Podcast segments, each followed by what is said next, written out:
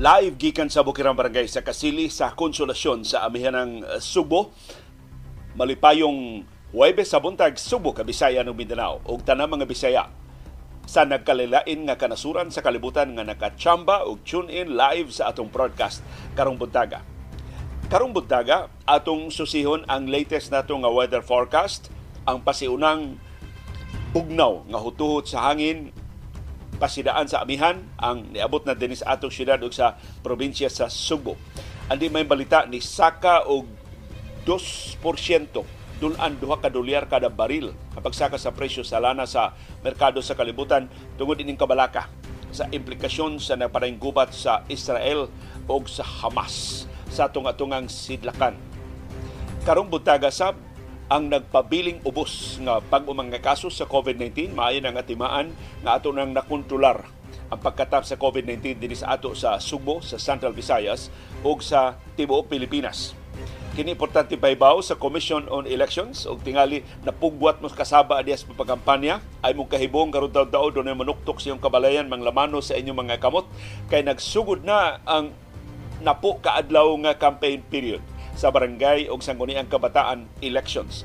Of course, hagbay na silang nangampanya. Ang COMELEC nila mahibaw nga nakabuylo ng pangampanya ang mga nanagan pagka barangay kapitan, pagka barangay konsihal, pagka sakop sa sangguniang kabataan pero di man masakpan tanan hopefully kining napasaka ang kaso sa premature campaigning tinud-on COMELEC aron ma-disqualify sila sa ilang pagpamintaha sa ilang paglapas ng mga lagda sa eleksyon.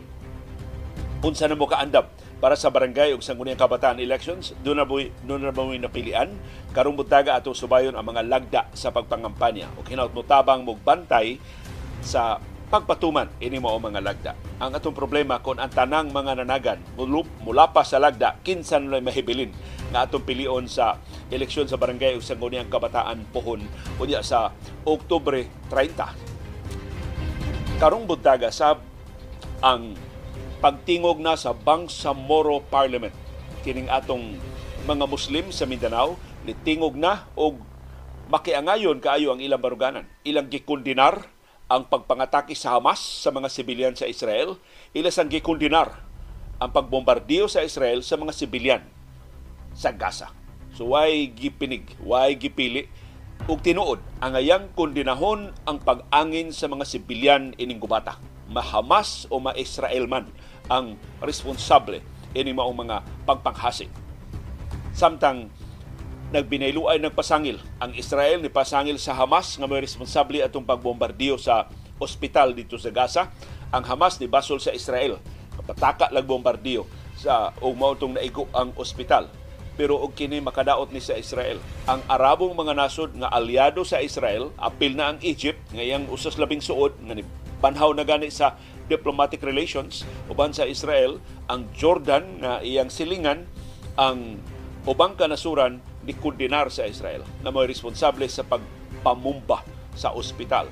Pero ang kinadak ang aliado sa Israel, ang Estados Unidos, ni dapig niya. Matod ni US President Joe Biden, tinuod na ang Hamas mo'y responsable sa pagpamumba ining ospital sa Gaza. Pero ang labing maimbalita kung doon na may maimbalita nga makuha ining napareng gubat sa Hamas o sa Israel, ni sugot ang Israel nga pasudlon ang hinabang nga pagkaon og tubig gikan sa Egypt pero padong sa Southern Gaza. Wa sila pasudlog hinabang gikan sa teritoryo sa Israel. Pero dako na kay ng bintaha masudlan na diha intaw pagkaon og tubig ang mga gipanggutom na, gipangkuhaw na, nga sakit na nga mga mulupyo sa Gaza. Og sa paugnat sa kusog, si James Harden nagpabadlong na sa buwa butungas practice sa Philadelphia 76ers o ang NBA nagplano aron mahimong mas exciting ang umaabot nga All-Star game, ibalik ang East versus West nga format. So ilan itong putlon kadtong ang duha ka vote getters sa Eastern o sa Western Conferences mo magpili og ilang mga magdudua sa bisan asa nga conference karon balik sa East versus West. Ug nganong gisalikway man sa NBA ang gisugyot nga NBA versus the world. Doon katinawan ang, ang National Basketball Association atong tukion karong buntaga. Ug sa viewers views ang mapuslano ninyo mga opinion sa mga isyong natuki o wa matuki sa atong mga programa. O sa atong kasayuran kinoy ko yan, tinuod bang magbaha nasab ang kwarta sa umabot nga eleksyon sa barangay o sangguniang kabataan.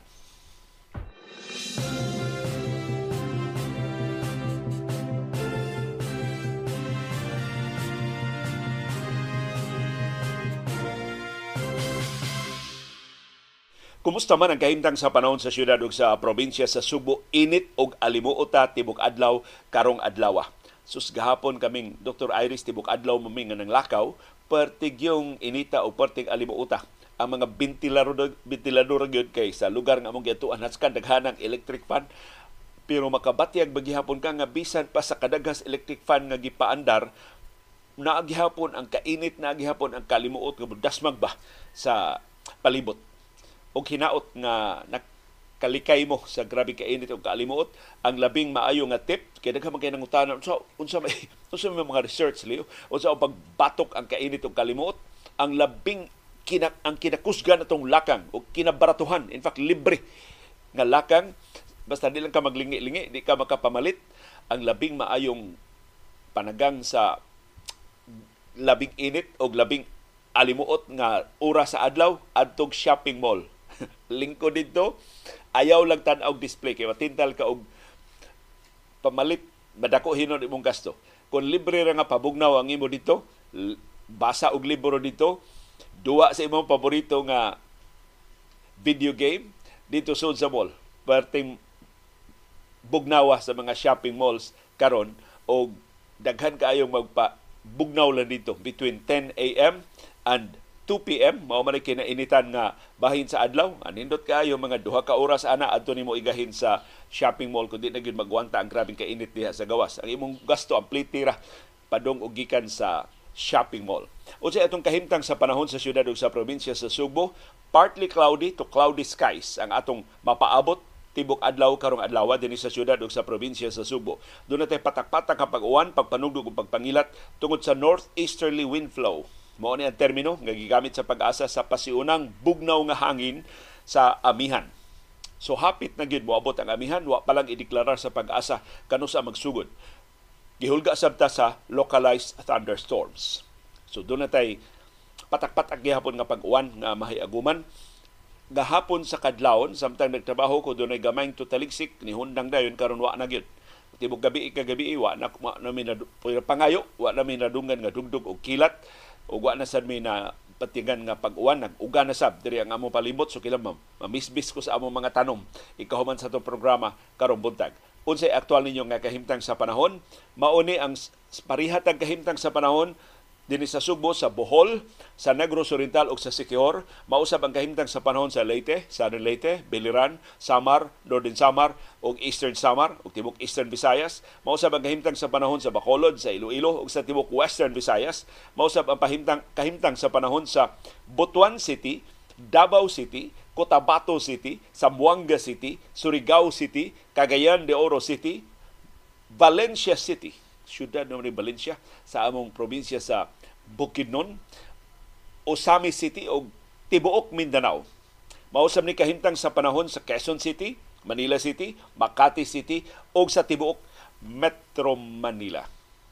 Ang pagdominar na sa northeasterly wind flow ang pasiuna sa bugnaw nga hanging amihan o localized thunderstorms. Patak-patak na itong pag-uwan, pagpanudog o pagpangilat, unsay aktual nga kahimtang sa panahon sinong tagsa-tagsa ka mga lugar palug ibutang diya sa tong comment box aron atong ikasumpay ining latest weather forecast sa pag-asa o aron mas mulapad pagyud ang atong pag-aninaw sa atong palibot.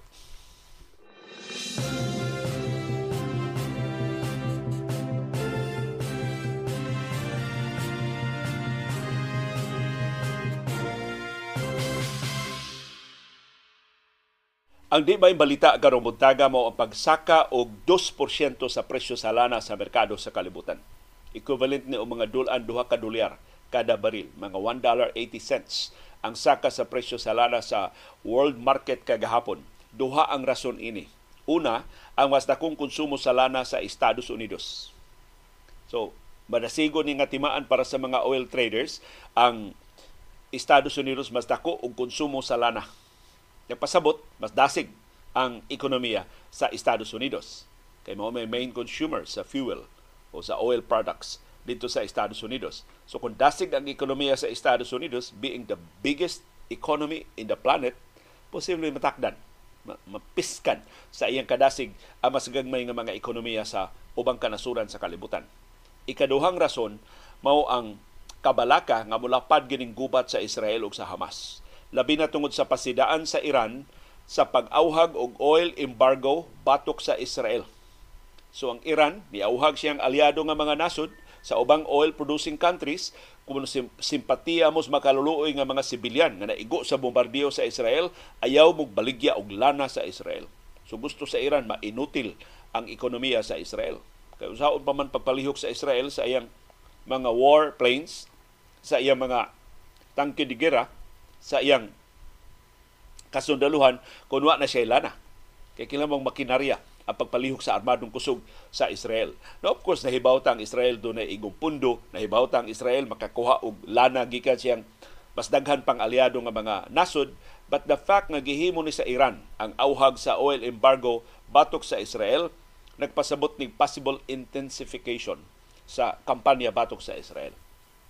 Kini sa gisulti lang ni sa Iran. Wa ta kahibaw sa aktual nga mobilization nga gihimo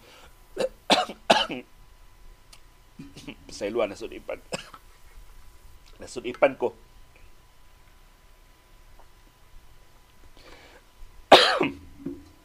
ang labi nako yung kabalaka mao nga palihukon sa Iran kanang iyang mga militante nga mga grupo sama anang Hezbollah nga in fact karon nagsi nagbombardiyo sa Israel gikan sa habagatan nga bahin sa Lebanon kanang mga militanteng grupo sa Syria, mga aliado man na sa Iran o sa Syria o sa Russia, posible mo apil na so ma- maablihan ang bagong prente sa sa gubat. O manay labing dako nga kabalaka bisan sa Estados Unidos ug sa labing suod nga mga aliado mga nasod sa Israel nga kun manakod kining gubat sa ubang Arabo nga mga nasod. Labi na kining insidente nga nabombardiyuhan ang ospital sa Gaza ug ang Arab countries bisan ang mga aliado sa Israel ni kondinar sa Israel bisan sa pagpanghimakak wa sila labot ini mao mga pagpamumba. So mao ni hinungdan ngano nga ni Saka. Dako ang Saka sa presyo sa lana human sa trading sa tibok adlaw Miyerkules kagahapon dito sa world market sa lana. Ug kung kasumpayan pa ni og laing pagsaka sa mosunod nga mga adlaw, wala na nagalisbo na sabta. Og laing aumento sa presyo sa lana dinhi sa Subo ug sa ubang bahin sa Pilipinas.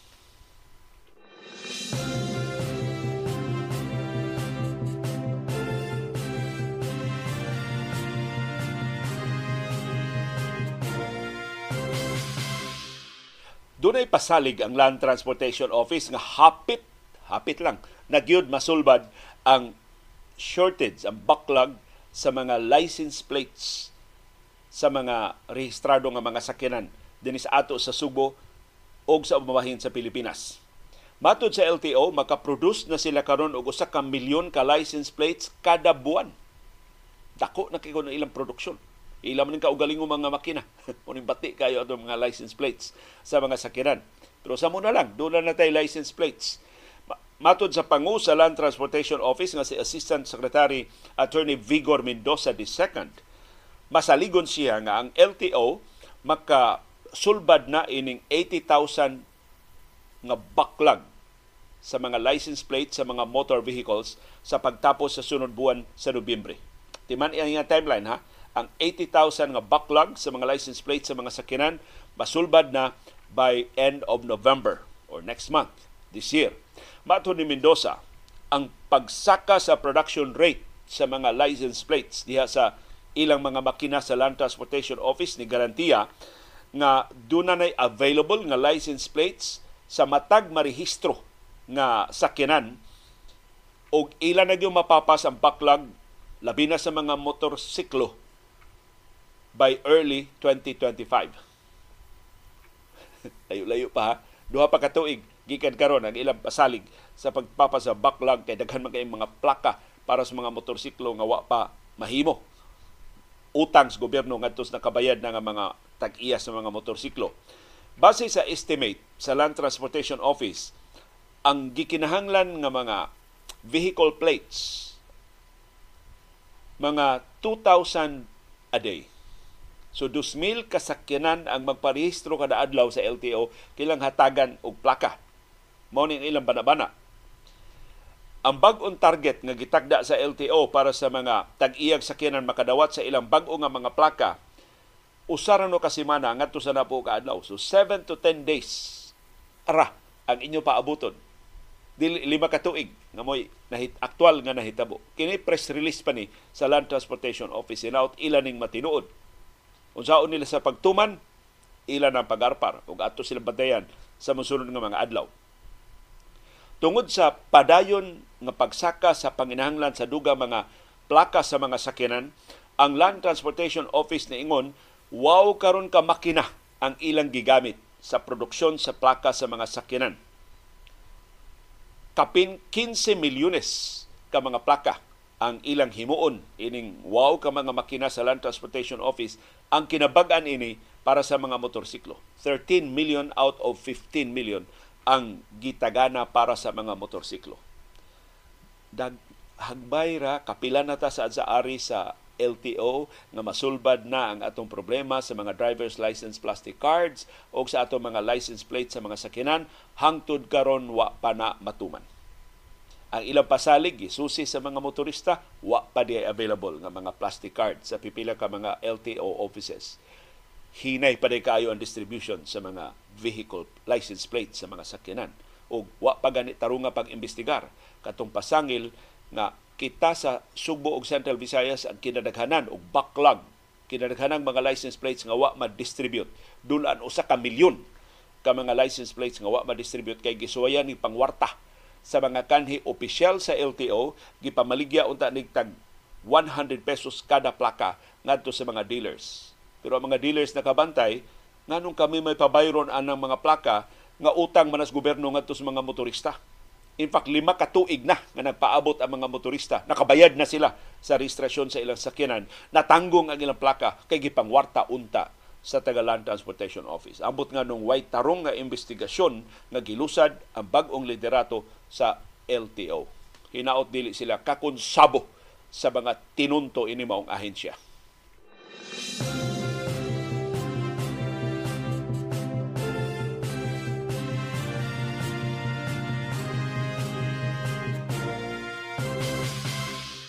ni ay kabalaka mahitungod sa atong katakos pagbayad sa atong utang. Nagkadako ang atong utang, usa na tinubdan sa kabalaka, mas makapabalaka pa gyud takos ba ang gobyerno pagbayad sa atong utang? Apasyon mga ebidensya na pakita dili.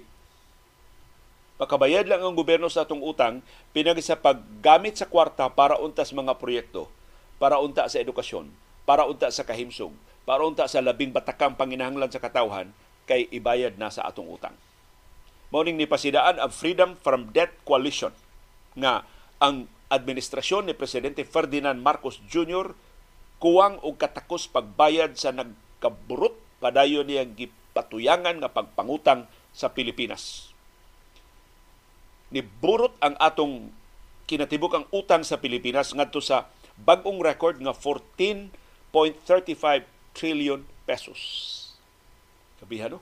14 trillion and 350 billion pesos ang atong utang as of August this year. Patakahibaw, pila na sa burot ini sa buwan sa Setyembre. Mao ni ang latest nga figures gipagawa sa Bureau of Treasury. 14.35 trillion pesos na ang atong utang. Matod sa presidente sa Freedom from Debt Coalition nga si Rene Ofreneo, ang labing dakong hulga sa itong katakos pagbayad sa itong utang mao ang kaluya sa ekonomiya sa Pilipinas. Ang kaluya sa ekonomiya sa tibuok kalibutan nakaapektar nakapasamot kaluya sa ekonomiya sa Pilipinas. Ang projection sa Asian Development Bank ang tubo sa itong ekonomiya karon tuiga di kaabot og 6%. Ang forecast sa International Monetary Fund ang atong GDP growth moabot lang og 5.3% karong tuiga 2023. Ang World Bank ni takda sa atong economic expansion moabot lang 5.6%. Pilipasalig ni Presidente Ferdinand Marcos Jr. 7 to 8% perting layua. Pilipasalig ni Finance Secretary Benjamin Diokno between 6 and 7% ang pagtubo sa itong ekonomiya. Ang aktual, 5% kapinra. Mo'y forecast sa IMF, sa World Bank o sa Asian Development Bank. Matod sa Freedom from Debt Coalition, sa gisugit nga budget sa sunod tuig sa 2024, klarong gilapa sa Marcos administration ang 1987 Constitution. Kay ubos sa atong konstitusyon, ang kinadak ang gahin sa budget para ginunta sa edukasyon. Pero ang aktual nga gigihimo sa Marcos administration ang kidadak-an nga bahin sa budget para bayad sa utang.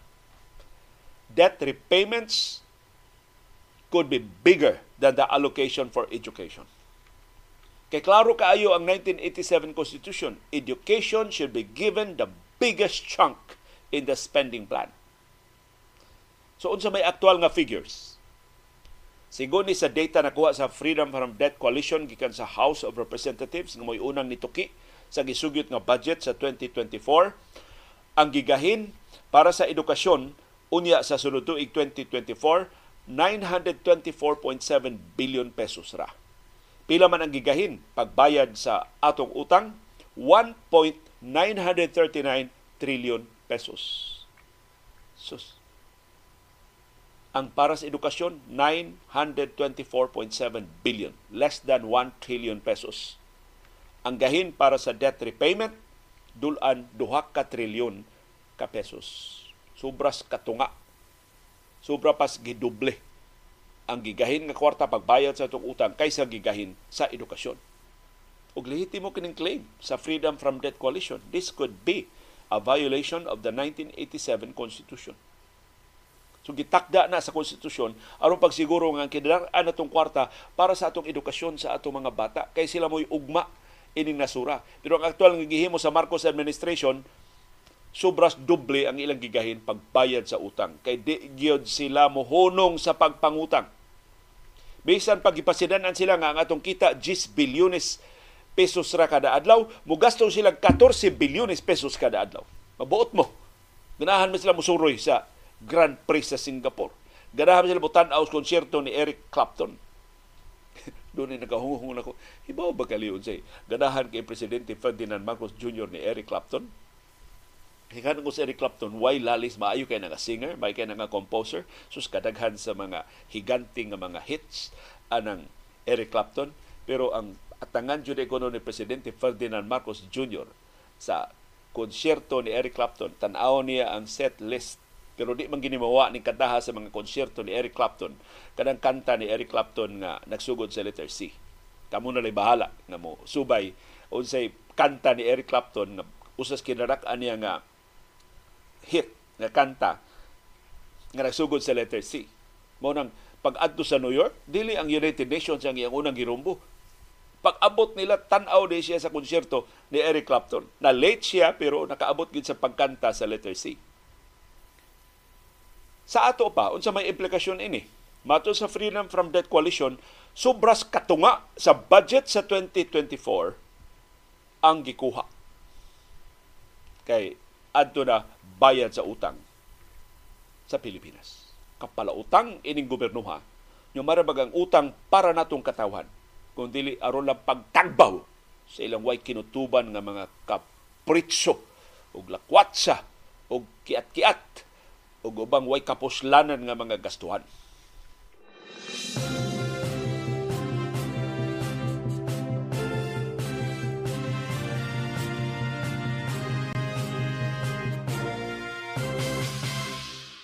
Ang may balita karong buntaga mao ang pagpabiling ubos sa atong bag-o mga kaso sa COVID-19 gi-report sa Central Office sa Department of Health do natay 165 ka bag-ong kaso sa COVID-19 sa tibuok Pilipinas. Ang atong active cases ni menos ngadto sa less than 3,000 na lang.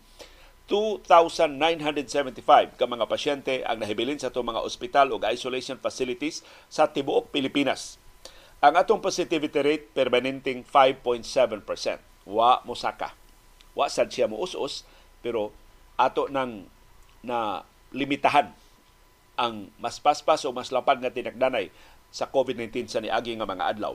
Ang Metro Manila mao gihapon ang kinadaghanan og bag-ong kaso sa COVID-19 gahapong adlaw niabot og 59 ang ilang mga kaso. ang makalipay nga balita dinis ato sa Subo ug Central Visayas nagpabilit ng single digit as in less than 5 ang atong bag-o mga kaso o patra ang bag-o mga kaso sa COVID-19 sa tibuok Central Visayas. Ang kinadaghanang bagong kaso sa Cebu City dunay tulo. Oy, alarming na ning sitwasyon sa Cebu City ha. Tulo na sad ang ilang bagong kaso kagahapong adlaw. Paspas ang tinagnanay sa COVID-19 sa Cebu City. Kundi magbantay na kuyaw.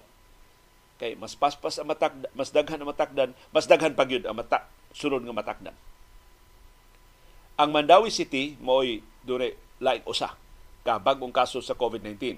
Ang Bohol, way bagong kaso. Cebu Province, way bagong kaso. Negros Oriental, way bagong kaso. Lapu-Lapu City, way bagong kaso. Sikihor, wa say bagong kaso sa COVID-19. Makalipay ng balita.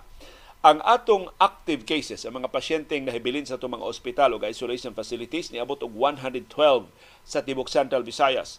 Ang kinadaghanan karon og active cases, mauna ang Cebu City, 32 almost one-third sa tanang mga kaso sa Tibok Rehiyon naa sa Cebu City. Bantay-bantay, Cebu City Health Department, palihog i-update ang mga Subuanon nga paspas ug lapad ang dinagnanay sa COVID-19 dinhi sa syudad sa Subo asa man nga specific nga mga barangay mahibo mang mapahibaw aron makahimog mas dakong pagmatngon ang atong katawhan. Ang kina Ikaduha nga kinadaghanan og active cases mao ang Bohol dunay 25, ikatulo ang Cebu Province dunay 24. Ikaupat ang Negros Oriental nga dunay 12 ka active cases. Ikalima ang Lapu-Lapu City dunay 8 ka active cases. Dayon ika-unom ang Mandawi City nga dunay 7 ka active cases ug ang ikapito mao si Kihor. Siya kina gamyan og active cases upat na lang ka mga pasyente ang nahibilin sa mga ospital o isolation facilities sa Sikihor. So palihog, mo pahinumdom lang mi natong tanan nga ang COVID-19 ni apa. Padayon nga naghulga nato. Kasagaran mild cases ra ang COVID-19 pero kuyaw, simbako layo ra to matsambahan ang atong persons with comorbidities, ang atong mga sakop sa pamilya nga 60 years old and older, labi na sa atong mga hamtong nga mga ginikanan o sa atong mga apuhan, kakuyaw, magkiat-kiat gawas, atong ma takdan ma dadag kagaw ang atong katiguangan ug sila intay mamiligro. Nga ma-ICU simbako mga matay. Simbako layo ra to. Tabukon og pito ka laod so di lang una ta mo kumpiyansa. Para lang una ta sa atong pagmatngon para na lang sa atong mga hamtong mga sakop sa pamilya. Para ta mo sulob og face mask kung ata sa crowded areas. Para intang mulikay sa wa kinahanglan nga mga tapok-tapok. Ug padayntang mutabang pagbadlong sa way kapuslanan nga mga kiat-kiat.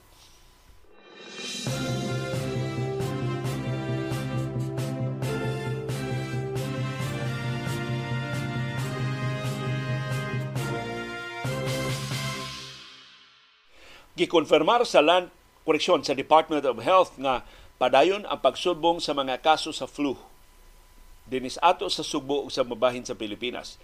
Ang labing daghang mga kaso sa flu tuas Mindanao Ambot ngano nga tuwa sa Mindanao. Sa Metro Manila ni sakasab ang mga kaso sa flu. Matod sa Department of Health, sukad pagsugod karon tuiga hangtod ni buwan sa Oktubre ni saka na og 45%. So, dulanas katunga ang pag sa kinatibo ang mga kaso sa flu ang nisaka ang nadugang sa mga kaso karon tuiga kung ikomparar sa samang higayon sa niaging tuig 2022. Sigon sa Department of Health, As of October 13 this year, nakaristro sila og 151,375 ka mga flu cases. Kini sa mga na-report lang ni sa na-surveillance na ni sa mga na-ospitalan ni sa Department of Health. Wa pa apil ang katong mga na-flu nga darasbay. Nag nagmalit lang tambal gikas butika ikumparar nimo sa 2022 ang Pilipinas na 104,613 ka mga flu cases last year. Sa ato pa nadugangan ta og dulan 50,000 kabag o mga kaso sa flu karon tuiga. Matod sa Department of Health, ilang nasubay nga kini pagsulbong sa mga kaso sa flu o ingon man sa mga kaso sa COVID-19 naggumikan ni sa pag-usab-usab sa atong temperatura tungod sa pag-usab-usab sa atong kahimtang sa panahon o tungod sa mas daghan nga pag-uwan sa nangagi nga mga adlaw. So, Why bag-ong variant nga nitumaw dili mas transmissible ang mga variant, dili mas deadly ang mga coronaviruses nga nipakatap ini mga flu cases ug sa bag-o nga mga COVID-19 cases pero tungod ni sa pag-usab-usab sa atong temperatura. Pagtrangkaso ang ubo, ang sipon, ang hilanat. Pero doon ako'y kailan doktor na niingon, di ang kunon sa Department of Health, Leo, pero mao ni ang usa sa among gitumbok nga rason. Usa silang nasubay nga rason nganong nidaghan ang flu cases kay nitangtang na sa ilang face mask ang mayoriya sa katawan. Wa din nato ma-realize usa sa mga benepisyo sa atong pagsulob og face mask sa niaging tulo ka tuig mao ang pagmenos sa mga kaso sa sipon, ubo ug trangkaso ug hilanat ug labat sa u sa katawan. So dako kay itong kapuslanan. Ingon siya, kung kwidahon nimo ang man hours nga mausik ang productivity nga mo masakripisyo kay mga trabahante ba ani ang mga sakit so ma-absent sa trabaho kay kung patrabaho sila matakdan ang ilang mga kauban sa trabaho so wa sila trabaho ya paid leave man eh. minilyon ka pesos ang mawa sa nasudnong productivity tungod ining mga kaso sa flu pero ingon siya, ang Department of Health, di naman maka-reverse sa policy. Gilibkas naman sa Marcos administration ang pagsulog og face masks. Pero dako magud kayong tentasyon, di na ta magsulog face mask bisan giubuta. Di na ta magsulog og face mask bisan gisipon ta. Di na ta magsulog og face mask bisan sila atsi. Na posible makatakod ta sa mas daghang mga tao. So kita na lang magbantay. Isolate na lang ta sa atong kagaling kung doon na masig tikuka diha. Doon na masig atsi diha kay kuyaw kay mapiskan ta matakdan ta nya doon na tay mga tiguang sbay kakuyaw kung kitay magdaog sakit ug makahatag hinog komplikasyon nila.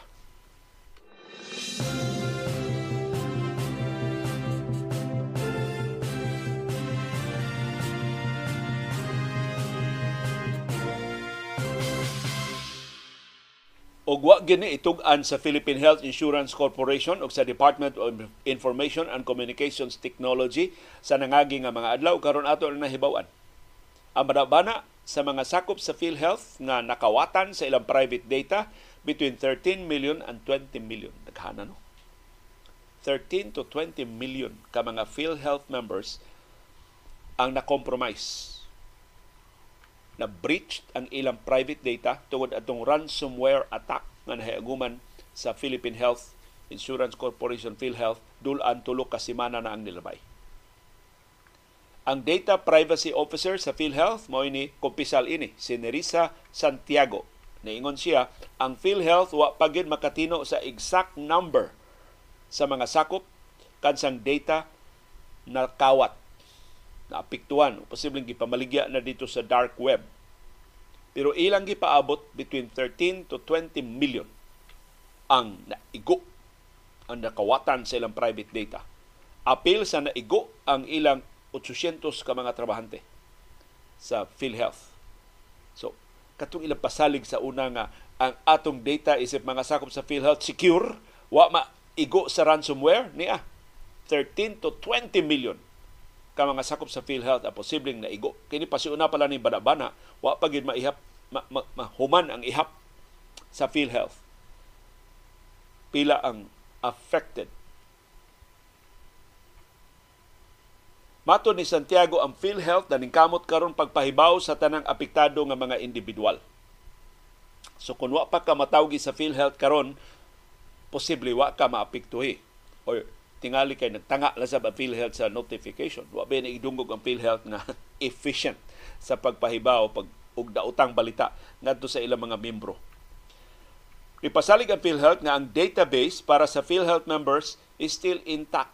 Kini pang pasaliga ba ilabang kitaphaw. Kung ang database sa PhilHealth members wa pa mahilabdi, ngano nakawat man ang private data sa 13 to 20 million ka mga members sa PhilHealth Matod sa PhilHealth, ang individual notification nga ilang himuon sa mosunod nga mga adlaw mao ang pagsiguro nga nahibaw ang mga sakop sa PhilHealth nga na-compromise ang ilang data. Ug busa kinahanglang usbon ang ilang password. Hay kay maayo ato lang hago na tanasakop sa PhilHealth pag usab sa ilang password sa ilang mga online accounts sa PhilHealth, sa ilang mga emails o sa uban nilang mga giablihan ng mga accounts sa e-wallets, sa ilang mga online banking Anong pagsiguro Di ba kay maghuwat ang notification, wala ba'y klaro kanu sa moabot ang notification, unya nakawat na di atong data, gibaligya na di atong data, na-access na di ang atong simpako online bank accounts, nakuha na di ang atong kwarta, kakuyaw. Ang IT Senior Manager sa PhilHealth nga si Nelson De Vera niingon, ang PhilHealth makadawat na sa ilang bag-ong antivirus software unya sa sunod semana. Sus, wa, wa pa di ma-install ang bag-ong antivirus software sa PhilHealth pero has kamahala sa ini oh, 14 million pesos ang antivirus software nga i-install sa PhilHealth tungod sa kadako siyang sistema. So kining negosyo sa antivirus, oh, dako sa kini negosyo ha doon na say sukarana ng mga, pag, mga pagduda nga mo pagkatap ini mga virus kinira sa mga antivirus software companies. Kay kung why virus, di wa man sila negosyo. Di man magkarakara ang ilang mga kliyente pagkuha sa ilang serbisyo. Tinaot. Why ka tinuuran nga kanang Kaspersky ug mga antivirus providers maura sa tig pagkatap og virus aron nga sige ilang negosyo. Kay kakuyaw, kung giunay ras data, gisabotahe ras data, ini mga antivirus companies. Pero may ebidensya nga apil sila ana. So, hopefully, ang atong PhilHealth mo update lang sa atong antivirus protection. Sa di pa mo expire ang atong subscription aron dili ta malutsan og laing medusa ransomware attack. Simbako layo ora to. Ni expire ang atong subscription sa antivirus sa PhilHealth atong April. Na igo sila sa atake atong September. So, nagtanga ang PhilHealth nga way proteksyon Mayo, Hunyo, Hulyo, Agosto, September. Lima ka buwan, doon ang tunga tuig na nagnanga ang PhilHealth mo itong nasudlag langaw, nasudlag kagaw ang atong sistema o karon na compromise ang private data sa 13 to 20 million PhilHealth members.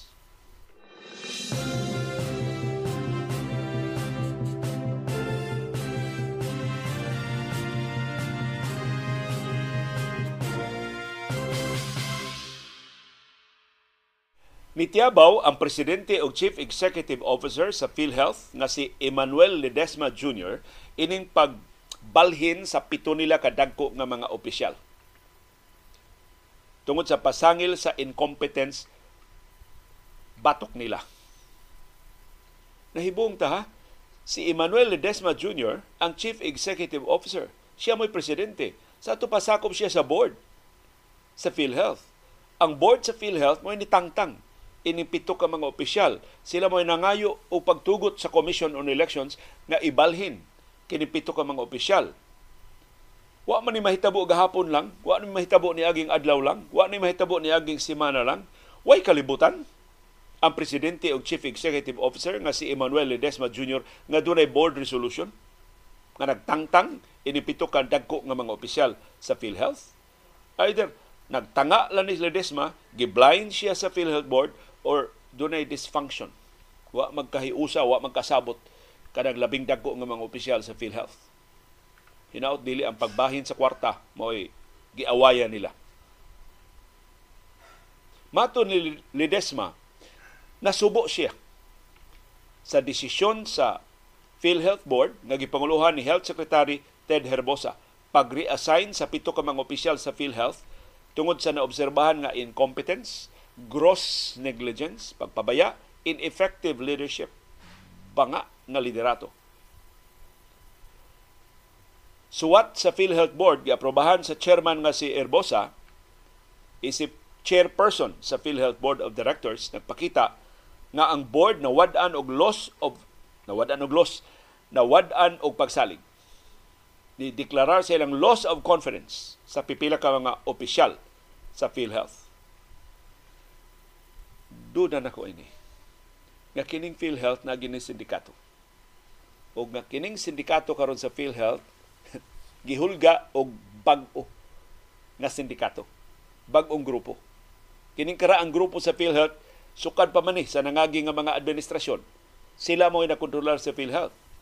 Enter the Dragon ang bagong liderato ni Presidente Ferdinand Marcos Jr. di man papere ang karaan nga sindikato sa PhilHealth So gitangtang ang labing dagkong mga opisyal gidudahan nga mo'y mga haring gagi sa PhilHealth sa nangagi pa nga mga administrasyon. Ug ang ilang gigamit nga instrumento si Herbosa. Ug ang mga sakop sa PhilHealth appointees man ni Marcos, ni Presidente Ferdinand Marcos Jr., manakuha nilang majority sa PhilHealth Board of Directors.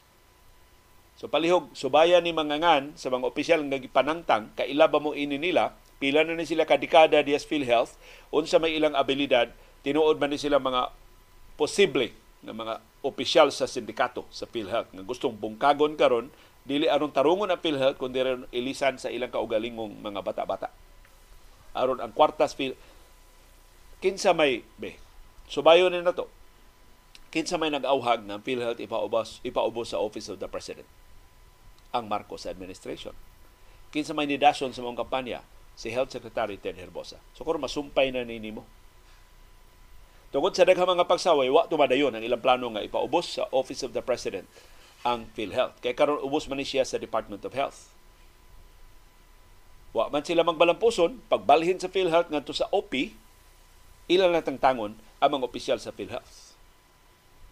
Pero dili ni para matarong ha. Ako duda ini aron mailog nilang kwarta. Aron mailog nilang puntil, sila na magkontrolar sa pangwarta diya sa PhilHealth. Ibog kay sila ng binilyon ka pesos nga pondo sa PhilHealth. Nga taguan gi money market baka na nganong di na ibayad ngadto sa mga ospital para pag reimburse sa mga benepisyo sa PhilHealth nga naka-avail na sa mga medical services sa mga accredited hospitals all over the country. Ang pito nga girelibuhan naglakip sa Executive Vice President o Chief Operating Officer nga si Eli Dino Santos. So, mura siya number 2 nga opisyal sa PhilHealth, gitangtang.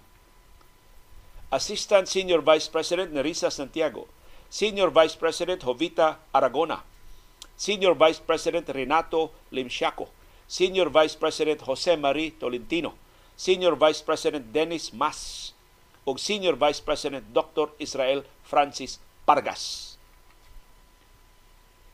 Matod ni PhilHealth President o Chief Executive Officer Ledesma, magtukod siya og crisis committee aron pagsubay unsay nahimong mga sa ining gipangrelibuhan ng mga opisyal. Oh, iyang giduphan ang mga opisyal nya karon siya mo imbestigar unsay ilang wrongdoings. Sa mga tawo mo des PhilHealth, oh, mo ikugay. Di ka maayo outsider mo ipa-imbestigahon unsay mga anomalya diya sa sud. Mato ni Lides, mahatod karon wa siya kahibaw asa i-reassign ang mga opisyal siya mo'y presidente o chief executive officer, wa siya mahibaw. Asa ibutang ning mga gipanangtang niya nga mga opisyal. So doon na gi-divide. Wa gina makasabot ang liderato sa PhilHealth o sa bag-o mga sakop sa PhilHealth Board nga may mayoriya. Gipanguluhan ni sa bagong chairman na si Ted Herbosa. Karong adlaw mag-board meeting ang PhilHealth, ingos lidis maklaro na ni kon asa ibalhin kining pito ka mga dagkong opisyal nga gipanangtang sa ilang mga pwesto tungod sa pasangil sa incompetence, gross negligence o ineffective leadership. Leader ka, pasangilan nga ng tulo ka butang, mura kang nakakomit og tuto ka mortal sin, kung na kay uwaw mo, pahawa na ka, gikan sa imong pwesto. Sa may kapuslanan sa imong pagka-leader, nga waday kay klarong liderato.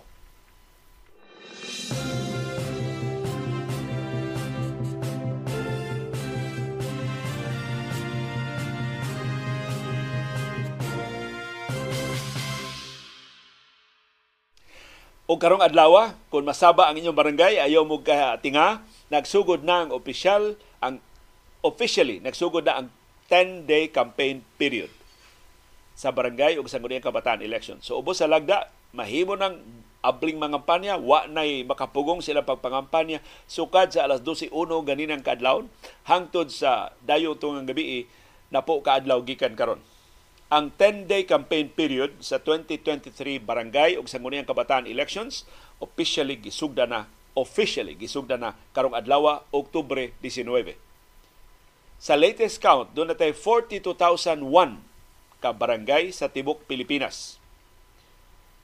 Sa ato pa mag, magpili og 42,001 ka barangay kapitan. Pero daghang barangay way nanagan pagkakapitan. So wa ni kaabot og 42,000 ang tanang kapitan nga pilion. Matod sa COMELEC, ilang giisip ang 2,518 ka mga barangay nga areas of concern. So, tutukan is kapolisan ug sa militar ang sitwasyon aning 2,518 ka mga barangay. Apil sa pilian o ilugan sa mga nanagan karon sa BSKE mao ang 294,007 ka mga sangguniang barangay seats, mga mga konsyel nis barangay. O 295,007 ka mga pwesto sa sangguniang kabataan. Mo fill upan sa eleksyon sa katapusan ini buwana. Ang katapusang barangay o SK elections na pahigayon patindugaya na ato pang May 14, 2018. Ato lima ka tuig na ang termino nga nagpabilin sila pwesto kining incumbent nga mga opisyal sa barangay o sangguniang kabataan. Ang mga kandidato o kandidata sa barangay o sangguniang kabataan elections gitugutan nga makapangampanya sugod karong adlaw adlaw October 19 hangtod unya sa October 28. Sa ato pa duha ka adlaw sa dipang eleksyon ang katapusang adlaw sa kampanya. Sa bispera sa eleksyon October 29 wa nay kampanya supposedly ubos sa lagda pero bao ta mao na kinamangay sa pagtiwas sa pangampanya sa barangay ug sangguniang kabataan elections. Giluwatan sa COMELEC ang mosunod nga mga lagda atol sa campaign period nga magsugod na karong adlaw. Una, ang mga campaign materials kinahanglan ibutang lang sa designated common poster areas. Pero ang mosunod gidili nga mga propaganda materials. Una, individual posters posted in each common poster area exceeding 2 by 3 feet. so mulabaw sa 2 by 3 feet ang inyong campaign material, di na legal. Tangtango na sa COMELEC. Although kinsa may mutangtang ana may tao ang COMELEC. Ug na tanang kandidato kandidata muhimo ana kinsa may mabadlong. Ikaduha, billboards, posters, tarpaulins exceeding 2 by 3 feet. So kana kanang gidak-una 2 by 3 feet, ma billboard man, ma poster man, ma tarp man, di gin mo lapas ana. Ikatulo, election campaign or propaganda materials that are violative of gender sensitivity principles, obscene, discriminatory, offensive, or otherwise constitute a violation of the Magna Carta of Women. So kung ang imong campaign materials mamalikas na, magbinastos na, gidili na. Ikaupat, posters that do not bear the words political advertisement paid for slash by or the words printed free of charge. So kilang daag na ang phrase. Kinsay nag-donate, kinsay nang libre anang maong poster o campaign material. Ikalima, posters that are not stand alone, having the maximum size or lesser of 2 by 3 feet and put together or side by side to form a collage like poster exceeding 2 feet by 3 feet. So kanang binuang nga gagmay nga mga posters pero ipon iponon nya mulapas og 2 by 3 feet kalapasan sana. Gidili sana. Single letters of names having the maximum size or lesser of 2 feet by 3 feet and then putting them together to form a size exceeding 2 feet by 3 feet. so parang litan ang imong ngas kandidato Sandro. Dili Sandro Marcos, Sandro. Example lang ni. Pero ang imong letter S, perti na kuha. Usa jud ka poster. Nya imong letter A, pareha sa ginakon. Nya imong ipunon ang tanan mulapas sa 2 feet by 3 feet, kalapasan na. Isumpay-sumpay ang mga litra sa imongan. Ikaunom, poster tarpaulin bearing the photo picture of the whole slate exceeding 2 by 3 feet. So inyong poster pero kamuntanan usa ra ka litrato unya labaw sa 2 feet by 3 feet kalapasan sa na. Ikapito, kam, moto ang mga gidili ng mga campaign material. So timan ito ninyo palihog. Ikaduha, nalagda sa COMELEC, campaigning and posting campaign propaganda in groups are allowed as long as the poster is in accordance with the size requirements. So mahimo ra mo nga kamong grupo sa inyong tarpaulin basta dili mo lapas sa 2 by 3 feet. Ikatulo, campaigning on television or cable television, radio, newspaper, the internet, or any other medium such as in social media and internet is allowed for all bona fide candidates, subject to the limitation on authorized expenses of candidates, observation of truth in advertising, and to the supervision and regulation by the COMELEC. So makapangampanya mo bisan asa, basta di mo mula pa sa pila limit 5 pesos kada botante. O di mo mamakak dili mo diha mga buso di mo commit og cyber libel sa inyong mga kampanya.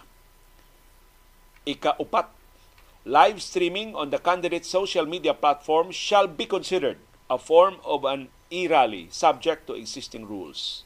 So mag-live stream gani mo atol sa campaign period isipon na nga e-rally. So i-subject sa mo sa mga lagda ana. Ikalima, in case lawful campaign and lawful campaign materials posted on public and private properties, COMELEC election officers shall send a notice to remove and a show cause order to be considered to the considered candidates. So, pananglitan, dako kaayo nga tarpulin. Lapas sa 2 feet by 3 feet na ibutang o pribado nga bahay. At ang hatagang notisya na ang kandidato o kandidata. Kanang naong nagbansiwag diha sa dako kaayo nga campaign material. Dili na matangtang sa kay private property man pero hatagang notisya ang kandidato o kandidata. The rules of the Committee on Contra EPAL will govern such cases. Sunod, a nationwide simultaneous conduct of Operation Backlash or the removal of unlawful campaign materials posted on designated public places will take place on October 20 and 27. Sa ito pa, ugma. Ilusad na ang Operation Backlash din sa babahin sa Pilipinas. Sa musunod nga usak ka semana. Aron tanang illegal campaign materials baklason, tangtangon. Laing lagda importante ni giving of t-shirts, bowlers, bags, sun visor, hat, caps, umbrellas, handkerchiefs, ball pens, fans, candies, and other of value and others of value is strictly prohibited, including giving of food and drinks during and after a meeting or campaign sortie. So di ka, hatag og bisan unsa of value. Bisag bowler pa, bisag ballpen pa, bisag t-shirt pa gidili ang panghatag ana. nindot kini balita sa way kwarta. Mo siya gasto. Pero wa mo ganito mana. Kay bawa mo nga hapit tanan manghatag atol sa kampanya. Ya way taga kumalik nga makabadlong. Yan sa may badlongon kung ang tanang kandidato kandidata mo ini lapas sa lagda. Sunod, the candidate of five and five of his or her campaign staff may wear t-shirt with the candidate's picture during the election period, during the election campaign period. so maka makasulob og t-shirt sa kandidato kandidata unom ra ang kandidato kandidata og lima sa iyang staff. Lima kasakop siya pamilya or 15 ng kampanya para niya. Sunod, distribution in case or in kind, in cash or in kind of any assistance through the assistance to individual crisis situation is strictly prohibited. Sumuna ni mga ayuda sa gobyerno gidili na. Gawas lang ato mga ayuda nga na schedule na sama sa transportation, medical, educational, burial o similar assistance. Matod sa Comelec, ang liquor ban ipahamtang nila October 29 and October 30. Duha ka adlaw. Ka igo man ani si Pistas Konsolasyon. Kung sa may latest word ni Mayor Nene Aligado, kinsa may mo deklarar ani mahimo bang iuswag o isayo ang inom sa Pistas Konsolasyon aron dili ma- maapil sa liquor ban sa Comelec sa October 29 o October 30. Ang pinili ay sa Oktubre 30 pohon magsugod alas 7 sa buntag takupan inig ka alas 3 sa hapon. So hinaot mga botante nakahashas na mo sa inyong mga kandidato o kandidata pagka barangay kapitan, pagka barangay konsihal o sa mga batanon para pagkasakop sa sagunayang kabataan. Hinaot pilion nato ang labing tarong, ang labing ligdong ng mga leader sa atong barangay. Hopefully, sila mo magsugod sa mas tarong nga governance ining nasura.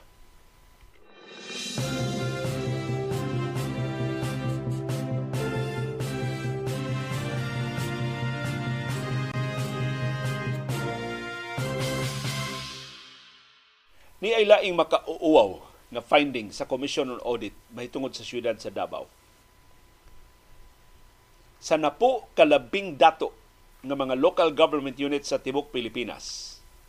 Ang siyam nila nakatuman sa lagda paggasto sa 20% sa ilang development fund sa 2022. ang bugtong ni Sukwahi wa motuman sa mga lagda ang syudad sa Davao. Grabe ano? Sa top 10 kalabing dato ng mga syudad sa tibok Pilipinas, siyam compliant sa lagda.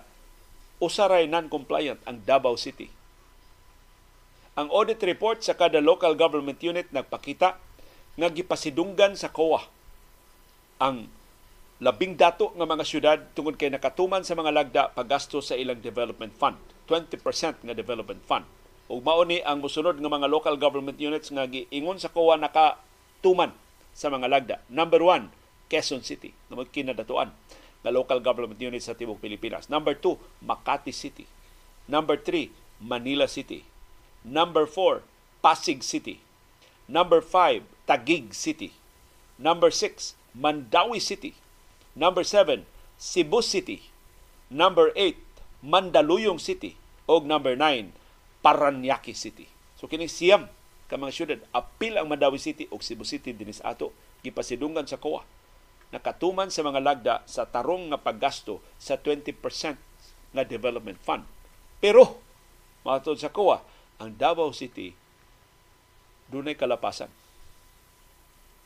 Nasakpan sa Commission on Audit nga sayop ang pag-charge sa Davao City sa 6.4 million pesos nga balor sa gastuhan ngadto sa development fund. Kay kinang development fund para ni sa specific nga mga gastuhan. Ang Davao na pataka o gasto sa ilang development fund. Apil sa gibadlong sa Commission on Audit nga questionable gasto sa Davao City nga gi-charge ngadto sa development fund naglakip sa food and catering services 125,000 pesos. Gastos pagkaon gi-charge sa development fund no, sa mining Davao. Number two, payment of cash prize for the Davao City Sports Festival 1.8 million pesos. Hasta premyo sa Sports Festival gi-charge sa Development Fund. Ug ikatulo, financial assistance given to centenarians 3.2 million pesos. Naningon ang COA, ang ngayong hatag tabang ang mga nagpangidarog 100 years old and older pero dili kuhaon gikan sa development fund. Supak ni sa lagda ang gihimo sa Davao. Unsa ron gastuhan sa development fund?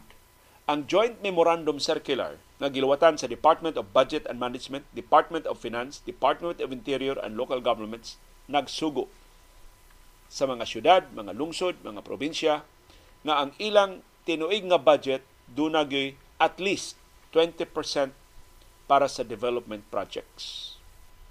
Ang maong joint memorandum nagtakda nga ang development fund magasto lang para sa pagpalambo sa local government unit. Pero dili mahimong i-charge sa development fund ang salaries, office supplies, meals, maintenance or repair. Ug mao gibuhat sa siyudad sa Davao. Ang gidili mao lami para sa Davao City so gisaway sila sa Commission on Audit. Nirekomendar ang COA ngadto sa siyudad sa Davao nga i-re-evaluate ang ilang mga programa ang gigastuhan sa Development Fund ug bawion tong kwarta na ilang gigasto para sa ilegal nga mga katuyuan o mga katuyuan nga wa masubay sa mga lagda. Ang Davao City management ipasalig sa COA nga ilang i-realign ang ilang musunod nga mga budget aron pagtuman sa mga lagda. Pero unsa may tan-aw sa siyudad sa Davao? Above the law sila kay kanhi presidente ang amahan karon vice presidente ang anak feeling howd kay ang Davao nga bisan sa labing yano nga mga lagda sa tukma nga paggastos sa development fund ilang yama-yamaan.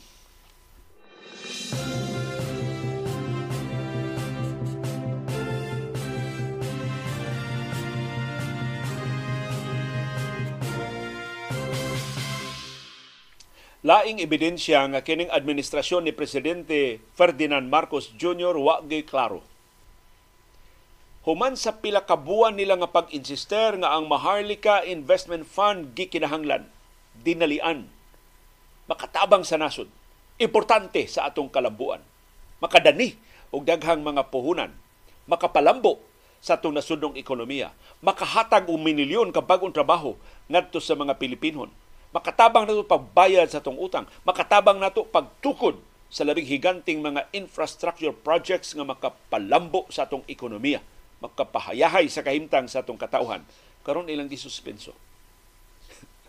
Pila ka buwan ta nilang gikumbinser nga ang Maharlika Investment Fund legal. Karon gisuspenso. Ang Maharlika Investment Fund sensible. Karon ilang gisuspenso.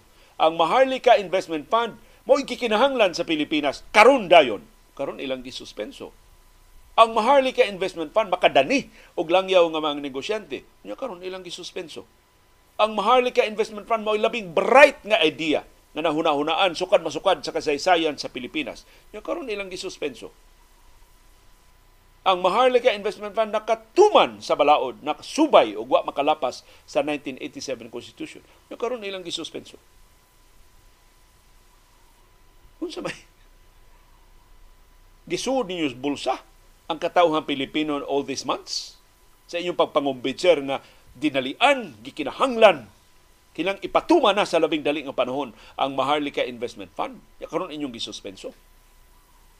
Ingon mo karong tuiga i-operationalize na ang Maharlika Investment Fund. Karong tuiga magtudlo na ta o bago mga tagduma sa Maharlika Investment Fund. Karong tuiga magtukod na tang mga opisina, magbutang na tang mga trabahante aron magsugod og lihok para sa Maharlika Investment Fund. Karon inyong gisuspenso.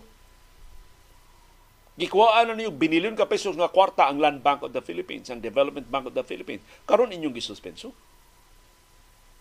Unya, why rason sa pagsuspenso? Igo lang gi-announce ni Executive Secretary Lucas Bersamin nga ang Maharlika Investment Fund suspendido. Period. Why explanation? Why katinawan? So doon na rin mga pagduda. So may rason. Nganong gisuspenso ang Maharlika Investment Fund. Usa sa gi dudahan nga hinungdan ini mao ang reklamo sa mga bangko na gipugos sa balaod pag-contribute sa Maharlika Investment Fund nga nahagbong na sila sa capital requirement sa Bangko Sentral ng Pilipinas. Pero matod sa Malacanang di na tinuod. Kini kunong pagsuspenso sa Maharlika Investment Fund posibleng pasiuna ni sa importanteng pahibaw ni Presidente Ferdinand Marcos Jr. sa musurod nga mga semana. So hanig ko ni kay dunay importanteng announcement ang presidente sa musurod nga mga semana. Ug isip hanig iyang gisuspenso ang Maharlika Investment Fund. Kini ko nung pagsuspenso sa Maharlika Investment Fund kabahin sa cabinet shake-up. So doon nila yung tinubdan nga doon ako no'y lahugay sa gabinete. O ang pasiuna ko nung lakang mao ang pagsuspenso sa Maharlika Investment Fund. Gisuspenso mao nila ing pangangpas. Gisuspenso ang Maharlika Investment Fund aron si Marcos makasusi kinsay labing maayo sa mga nominees o mga aplikante nga moduma sa Maharlika Investment Corporation nga maoy muda sa pundo. Ubos sa mga lagda, ang mga pangu sa National Economic and Development Authority, Department of Budget and Management o Bureau of Treasury maoy mo finalize sa listahan sa mga nominees Silang mulista sa mga kalipikado nga mga individual nga mulingkod sa Maharlika Investment Corporation Board. Ang nominations gitakupan atong September 27 o ang listahan sa mga nominees ilan ang nasumiter ngadto sa Office of the President. In fact, niaging semana pa gitakda nganlan na ni Presidente Marcos sa mga tagduma sa Maharlika. Why ginganlan? Karong semana ha, gisuspenso hinuon ang implementation sa Maharlika Investment Fund Sigon sa mga huhungihong na si Finance Secretary Benjamin Diokno mao itudlo ni Marcos nga pangu sa Maharlika Investment Corporation. So tangtangon ni Diokno is si Finance Secretary ug siya mamahimong labing unang pangu sa Maharlika. Si Diokno wa no i-appeal sa listahan sa mga nominees kay mga economic managers. Iya ba ni mga tao ang naghimo sa lista. Pero si Marcos mahimong mupuno ni Diokno bisag wa siya i-nominate sa NEDA, sa DBM o sa Bureau of Treasury. Si Marcos gitakdang mularga padung sa Saudi Arabia aron pagpangampanya, pagpangayog investors, pagpang, pagpangumbinser sa mga investors sa Saudi Arabia o sa Saudi government itself, mahimo ba piskan mi ninyo sa inyong binilyon ka dolyar na investment ang among Maharlika Investment Fund. Pero kung iya ning i-promote ngadto sa Middle East, anong iya mang gisuspenso? Unsaon niya pagkumbinser ang mga negosyante o ang gobyerno sa Saudi Arabia pag-invest sa Maharlika Investment Fund na iya mang gisuspenso ang programa. Pero ang mga nisupak sa Maharlika Investment Fund, si Senador Coco Pimentel, naingon, maayo ni ang gibuhat sa presidente. Nangagpas si Pimentel nga posibleng ang mga abogado sa Malacanang nakabantay na sa mga seryoso nga depekto sa balaod nagtukod sa Maharlika Investment Fund. Kay wa gini tarunga sa pagtuon sukat pagsugod hangtod sa dinali-dali na pagpasar ining balaura. Pero niagi mga timaan nga mga bangko ni Kuya Igna tungod sa Maharlika Investment Fund na konfirmar ang kabalaka sa mga ekonomista nga ang duha ka labing dagkong bangko sa gobyerno sa Pilipinas, ang Land Bank of the Philippines ug ang Development Bank of the Philippines, mas nahuyang. Human sila gipugos pag-contribute sa Maharlika Investment Fund.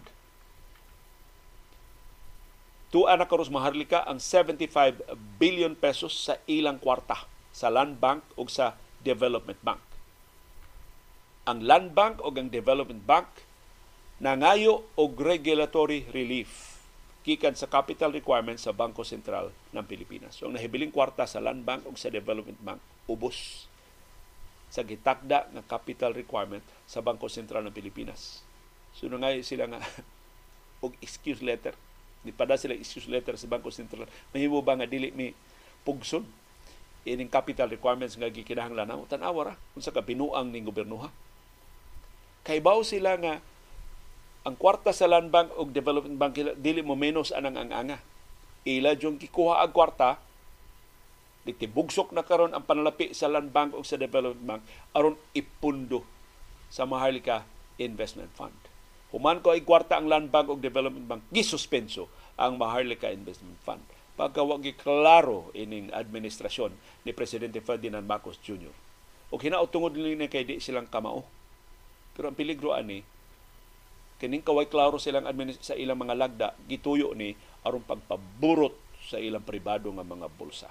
So atong bantayan asa padung tong kwartang gi-contribute na sa Maharlika Investment Fund karon gisuspenso kining ponduha.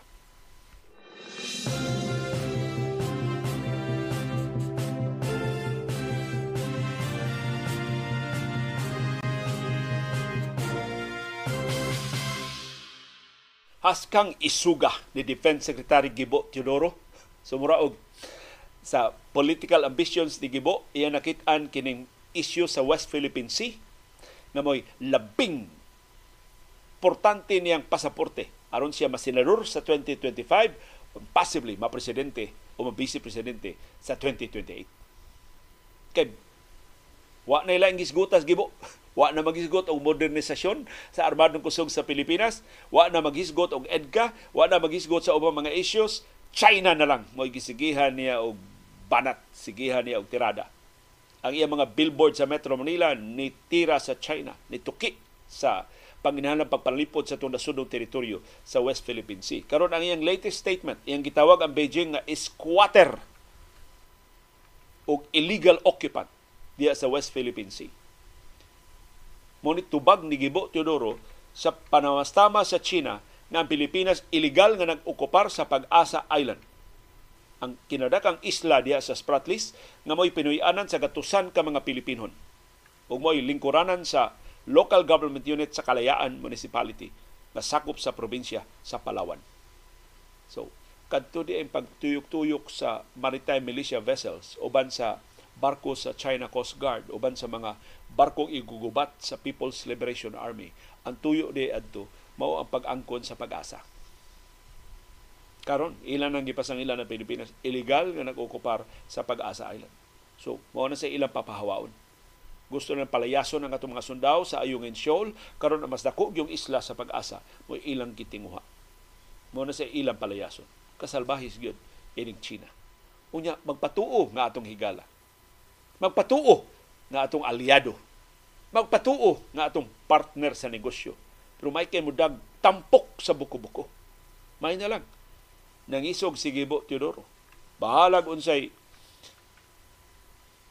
motibo ani iyang pagpangisog, pamulitika man ni, para nasod ba ni, para katawhan ba ni, para ba ni sa iyang politika ng mga ambisyon. Ang importante mao nga isip Defense Secretary ni Barug si Gibo Teodoro ug siya mo'y labing takos nga opisyal nga makapanalipod sa itong nasudong teritoryo.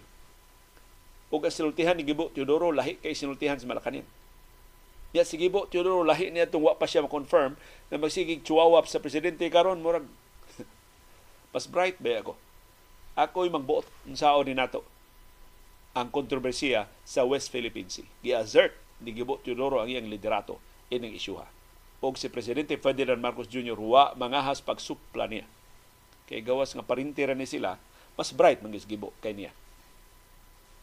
Pero lipay ta nga si Gibo Teodoro finally nakakita na siya tingog og hinaot dili lang ni paukyab tinud-anay gyud iyang baruganan pagpanalipod sa atong nasunong teritoryo nga tinuod yung gihulga, tinuod yung gihasi, tinuod yung gustong ilugon sa People's Republic of China diya sa West Philippine Sea.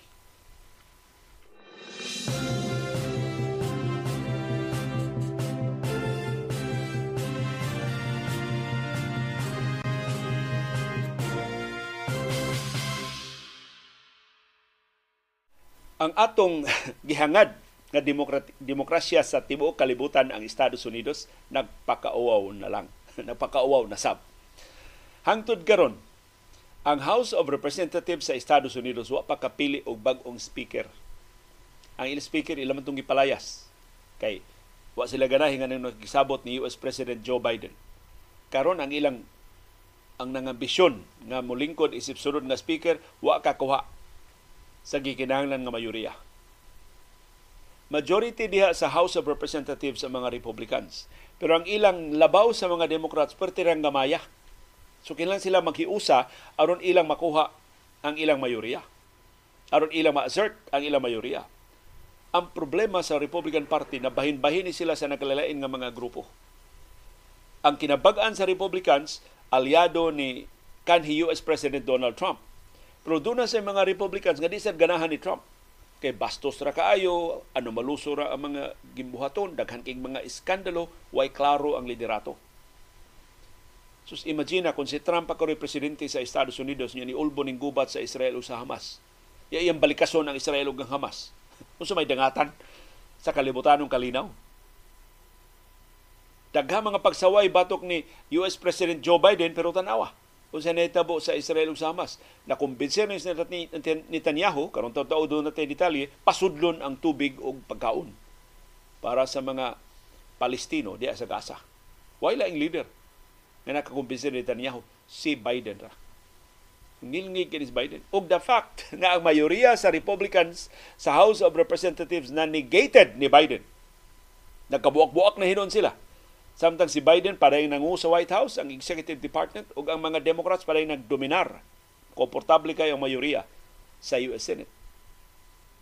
Diya sa House, wa magkadimao. Ang ila untang sunod nga speaker si Jim Jordan, aliado ning Trump, bata-bata ning Trump, chuwawap ning Trump, insister nga si Trump gitikasan sa niaging eleksyon, ikaduhang botasyon napakyas gihapon pagkuha sa pagka-speaker dili kaabot 217 votes nga magikinahanglan aron siya maka lingkod isip speaker sa House of Representatives. Ang mga Republicans siya sa House 221, ang mga Democrats 212. sa tuwa siyambra. Siyambra ang labaw sa mga Republicans diha sa House of Representatives. Pero ang gikinahanglan ni Jordan 217 ra. So mahimo ra nga upat siya mga kauban dili mo butar niya. Pero 13 man ka mga Republicans ang wa mobotar niya. 200 votes ra ang nakuha ni Jordan sa botasyon kagahapong adlaw. No atong Martes pa ni. Kung mapakyas sa ning ikaduhang botasyon, way klaro kung ilusad ba niya ang ikatulo niya nga pag tanyag siyang kaugalingon sa pagka-speaker. Or, ang fallback position ini, kining acting speaker nga Republican sab si Patrick McHenry idalang hatagan og dugang gahom aron nga dili mabangko ang liderato sa House of Representatives. wa magkayusa ang mga Republicans sa House sukad pa sa una. Motong sayon kay napalagpot ang kani speaker nga si Kevin McCarthy. Ilang kitangtang atong Oktubre 3. So ang proposal gitun-an karon nga si Mac Henry himong speaker hangtod November 17 o hangtod nga dunay mapili nga permanente nga speaker. aron matangtang ang pagduda sa katakos sa liderato sa House pagpadayon sa ilang mga gibuhaton. Ang temporaryo nga sulbad makahatag sa ni Jordan og dugang higayon pagkuha og dugang suporta. Pero ang strategy ko ni Jim Jordan iyang gibuli ang mga Republicans nga wa mo botar niya.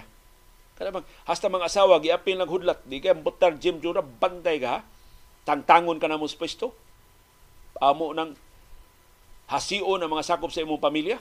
Dili na ka masakop sa kongreso niyang mga talawan of course na ni Kuloy ang mga isog ni Sukol man. Mao ni wa mas speaker si Jordan.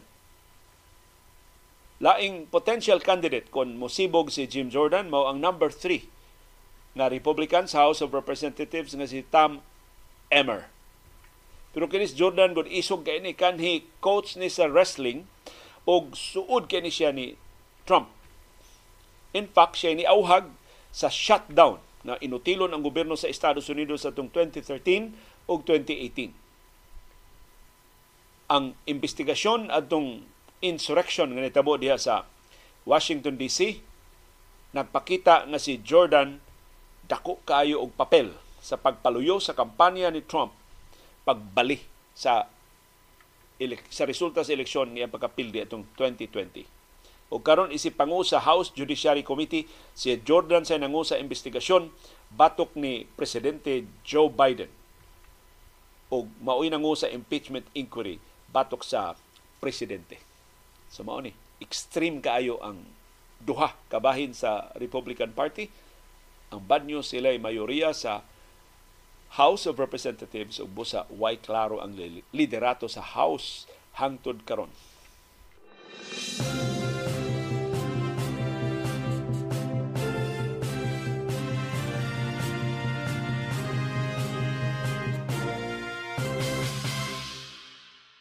Sa labing unang higayon, dunay opisyal nga pamahayag ang mga Muslim sa Mindanao mahitungon ning gubat sa Israel ug sa Hamas. Ang Bangsamoro Transition Authority Parliament nihupot og resolusyon nga nagkondinar sa Israel ug sa Hamas. Isog ni nga pamahayag sa Bangsamoro. Ilang gikondinar ang continuing acts of violence by Israel against the Palestinians and by the Hamas group against the civilians of Israel. So kining bangis kapag atake sa Israel nga niigo sa mga sibilyan sa Gaza gikondinar sa Bangsamoro Parliament. Hasta ang pagpanghasi sa Hamas nga nipildi sa mga sibilyan sa Israel 1,400 ang kipatay nga mga sibilyan sa Israel sa bangis nga pangatake sa Hamas gisaway sab sa Bangsamoro ang mga magbabalaod sa Bangsamoro ni auhag og immediate declaration of an unconditional cessation of hostilities. Ginalian og way condition nga ceasefire tali sa Israel o sa Hamas mo ilang giauhag. Ang mga magbabalaod sa Bangsamoro ni auhag sab sa Israeli government pagtugot sa pagsud sa humanitarian assistance ngadto sa siyudad sa Gaza. aron ang dinalian panginanglan sa pagkaon, tubig, tambal, kuryente, sa katawhan matubag sa labing dali nga panahon. Sa samang higayon, giauhag sab sa mga magbabalaod sa Bangsamoro ang Hamas pagtuman sa international humanitarian law sa ilang kausa paghatag kagawasan sa mga Palestino. So niyon ang Bangsamoro maay ng kausaha pero ayaw muglapa sa balawon. Ayaw nyo gamiti og linuog ng mga paagi nga hasta mga sibilyan sa Israel inyo ng targeton Kini baruganan sa Bangsamoro Parliament mas makiangayon kaysa baruganan sa gobyerno sa Pilipinas.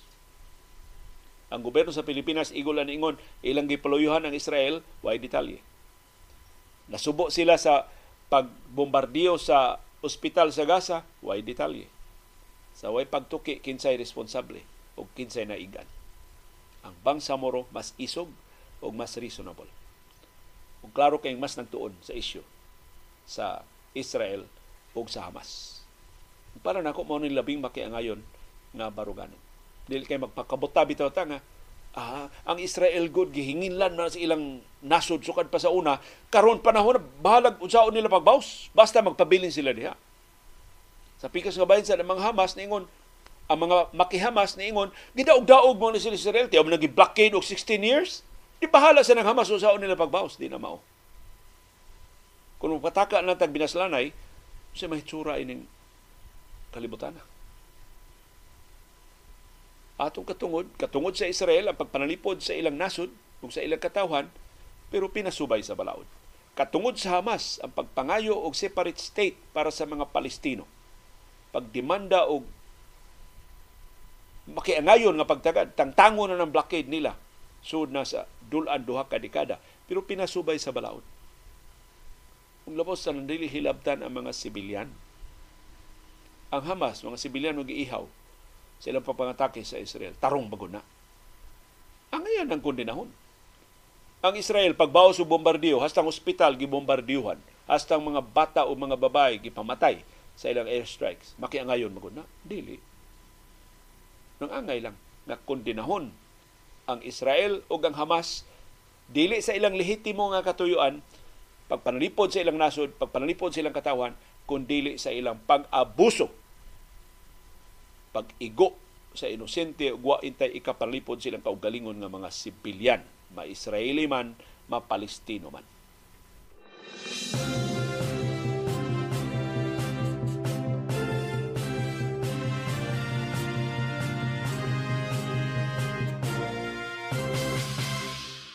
Pila man ginamatay at bombardiyo sa ospital sa Gaza? 471 ang naihap nga namatay sa airstrike nga naigo sa Ali Arab Hospital. Ang gibasol mao ang Israel. Mao hinungdan sa mong airstrike. Pero ang Israel ni himakak og responsibilidad og gibasol ang Hamas. Doon ako ni depiktoso nga rocket ang Hamas dito mo tulipsay niigo sa ospital sa Gaza. Ang pag-ulbo sa ospital sa Gaza gihulagway sa Israel nga nagikan sa Islamic Jihad rocket nga ni misfire si US President Joe Biden ni paluyo sa bersyon sa Israel sa panghitabo. Pero, kung seryoso ni, og implikasyon ngadto sa Israel, ang Arabo nga mga nasod nga aliado unta sa Israel ni basol sa Israel sa pagbombardiyo sa ospital ug sa daghan nga matay gikan sa bombardiyo. Bisan pa sa pagpanghimakak sa militar sa Israel, ang iyang aliado nga Arabong mga nasod niingon kamoy sadad. Klaro kayong ebidensya na inyo tong airstrike ang igo sa ospital. Ang United Arab Emirates, aliado ni Israel, niingon kamoy sadan. Ang Bahrain, aliado ni Israel, niingon kamoy sadan atong mga airstrike sa ospital. Ang United Arab Emirates ug ang Bahrain ni balik na sa ilang diplomatic relations sa Israel ubos sa Abraham Accords atong 2020. So tulo ka tuig ang nilabay normal na ang diplomatic relation sa Israel uban sa UAE o sa Bahrain. Nakaroon na duha ka nasod ni kondenar sa Israel pag bombardiyo sa ospital nga puno sa mga sibilyan o mga masakiton o kababayan anong kabataan dito sa Gaza. Ang Morocco, laing nasod nga niilana sa Israel atong 2020 ni basol sa Israel tungod sa hospital strike. Ang Egypt, o sa labing suod, na silingan sa Israel. In fact, ang Egypt may nahimong labing unang Arab country nga ni, ni, ni pabalik sa ilang diplomatic relations sa Israel atong 1979 karon ni Basel. Ang Egypt mo duol kay Gaza. Ingon ang Egypt klaro kaayo nga kamoy na bombardiyo sa ospital. 12 kaadlaw na kining bombardiyo sa Israel batok sa Gaza Strip baus sa pagkamatay sa 1,400 ka mga sibilyan, kasagaran. Doon na siya mga sundao, pero kasagaran mga Israeli civilians nga gipamatay, gipangsunog sa pag-atake sa Hamas adtong Oktubre 7. Sa Gaza, kapina 3,470 ka mga tao ang nangamatay sa Gaza tungod sa 12 na kaadlaw nga bombardiyo sa Israel. So mo ni, ang problema karon sa Israel ang iyang mga bombardiyo nga nakaangin na mga sibilyan posible nga makapa suko sa ubang Arabo nga mga nasod ug bisan ang iyang kaugalingong aliado nga Arabo mga nasod ni kondinar na niya.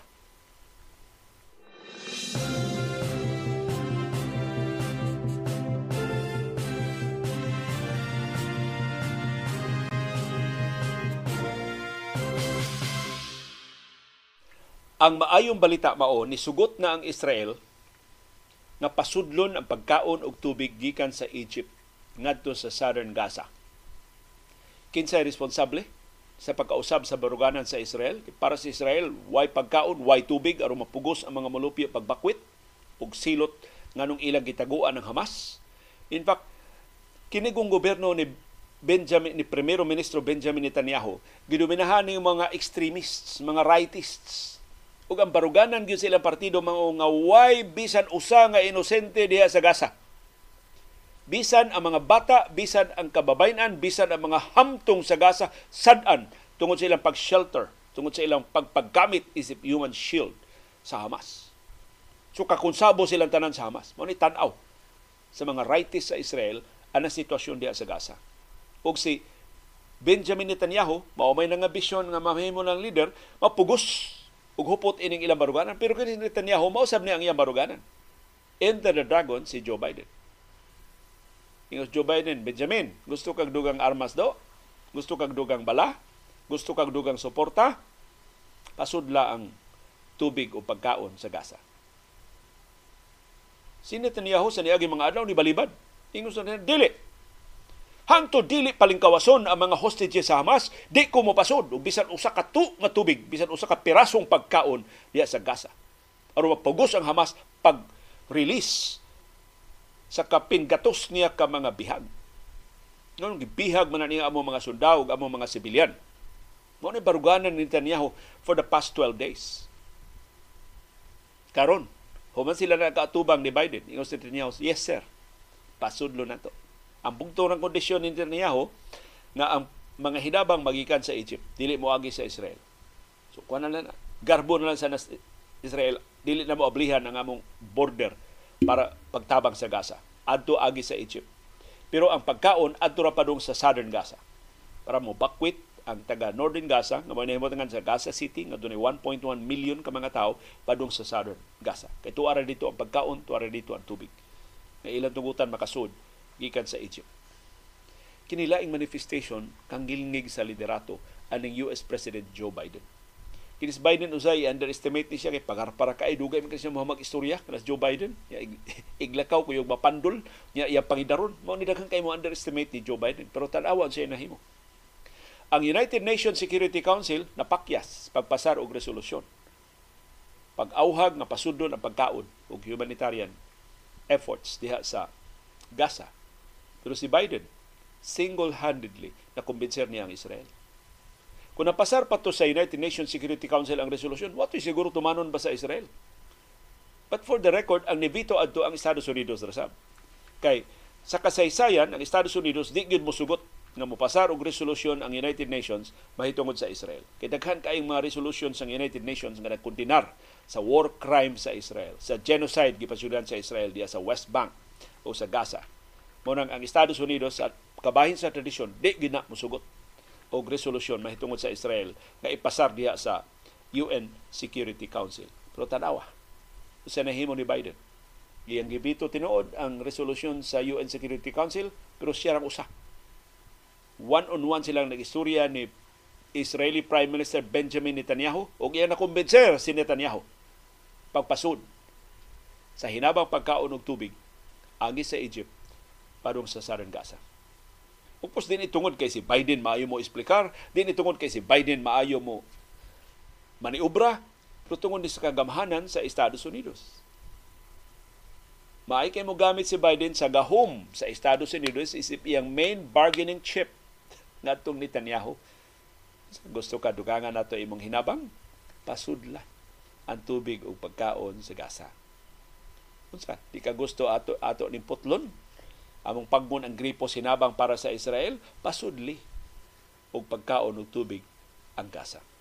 So counter na lang ni Netanyahu, sige, sugot me, kontra sa amo buot, pero adto agig Egypt. Dili agi na mo. Ug adto ra kutob sa Southern Gaza. Ayaw piske diri sa Northern Gaza aron mapugos og bakwit ang mga molupyo sa Gaza ngadto sa Southern Gaza. So si Biden gi-underestimate ni all his life.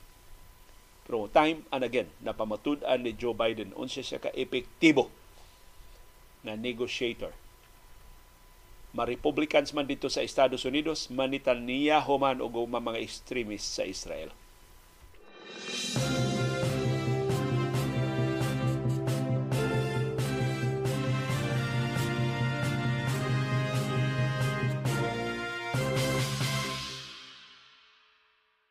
Og pagpalili lang nato unsa intay panghuna-huna sa mga bata diha sa Gaza.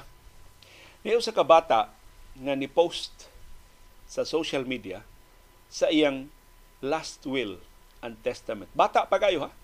I-post na siya siyang last will. Kaya wa siya kahibaw, kano sa siya kutob. Kano siya maigo sa bomba. Hantod kano siya makalikay ining bombardiyo dito sa Gaza Strip. Ang ni-post ini ang atong higala nga subuanong abogado nga ato na magbase sa New York, si Attorney Ruben Carranza Jr. Mao ang last will sa bata dito sa Palis nga bata nga Palestina dito sa Gaza Strip. Hello, my name is Haya and I will write my will now. Mao ang akong katapusang panugod. Wala ko kahibaw hantod kanu sa pakuning kalibutana. Number one, my money. Ako ibilin akong kwarta. 45 for my mother. 5 for Zaina. 5 for Hashem. 5 for my grandma. 5 for Aunt Heba. And 5 for Aunt Mariam. 5 for Uncle Abdu. And Auntie Sarah. Number 2, my toys and all my stuff for my friends. Zaina, my sister, Dima, Mena, and Amal. Number three, my clothes. Ako mga sinina. To my uncle's daughters. And if there's anything left, donate them. Na number four, my shoes. Donate them to the poor and vulnerable after washing it, of course. Grabe ano? Sa panghuna-huna sa mga bata diya sa Gaza. Ang ilan na matagbuot, gubat. Pero wa sila magpapiris ilang pag-eskwela sila mo'y usa sa ginatasaan og literacy rate sa tibuok planeta. Sa tuwa, despite sa ilang poverty, despite sa violence nga ilang makitaan bisan asa sila molingi sa ilang linghod nga kinabuhi, doon na sila damgo para sa mas maayong ugma. Doon na sila pangandoy sa mas malinawon nga kinabuhi. Pero sa manihaya, wa sila kahibaw asa ra sila kutob. Wa sila kahibaw kanu sa mapusgay ang ilang mga damgo o mga pangandoy.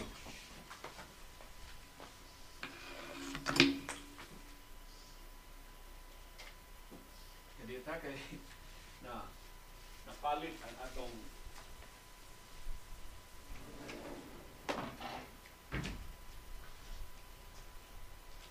napalit akong pandong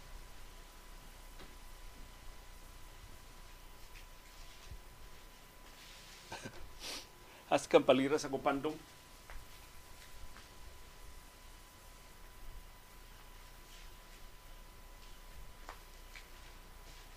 Oh, sa ilua, akong kamera na igo sa kinita di nam ni mao.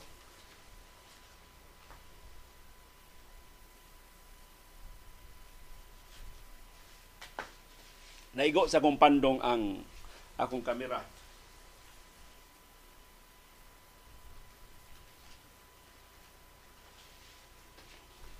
Og uh, naputol ang atong programa ni kalitag huros ang hangin sa gawas. Wa na ko masarado ang bitana niya. Ang akong gitabon sa adlaw aron dili kayo hayag. Mao ini nitumba sa atong uh, ni natumba pa dong sa atong kamera natumbag apil ang atong kamera. May lang wa mabuak. So, sa ilua kini kakulian tungod ni sa kinayahan dinhi sa atong uh, programa. Pero wa ra ni sa kumingking sa sakripisyo sa kalbaryo in town sa gubang sa kabataan sa Gaza. So hinaot sa atong mga pangaliya, dili nato kalimtan. Pag-apil, nga unta makaangkon na og kalinaw ug mas maayong ugma ang mga bata sa kalibutan, mga bata sa atong kasilinganan, labi na mga bata sa Israel ug sa Gaza.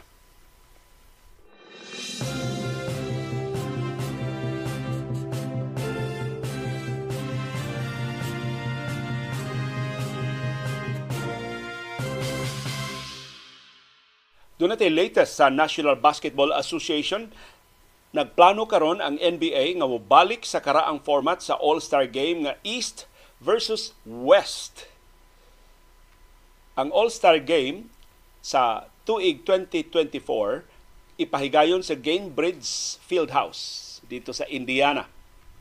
Matod ni NBA Commissioner Adam Silver nga kining format nga gipatuman karon nga ang mga top vote getters sa Eastern Conference o sa Western Conference maoy mopili sa ilang mga kauban bisag unsa nga conference sila nahimutang ila sa ning papahuwayon o mobalik sa naan nga format nga East versus West. Kay ila na napamatud-an silang pagtuon nga mas epektibo mas competitive ang duwa kung East versus West ang format.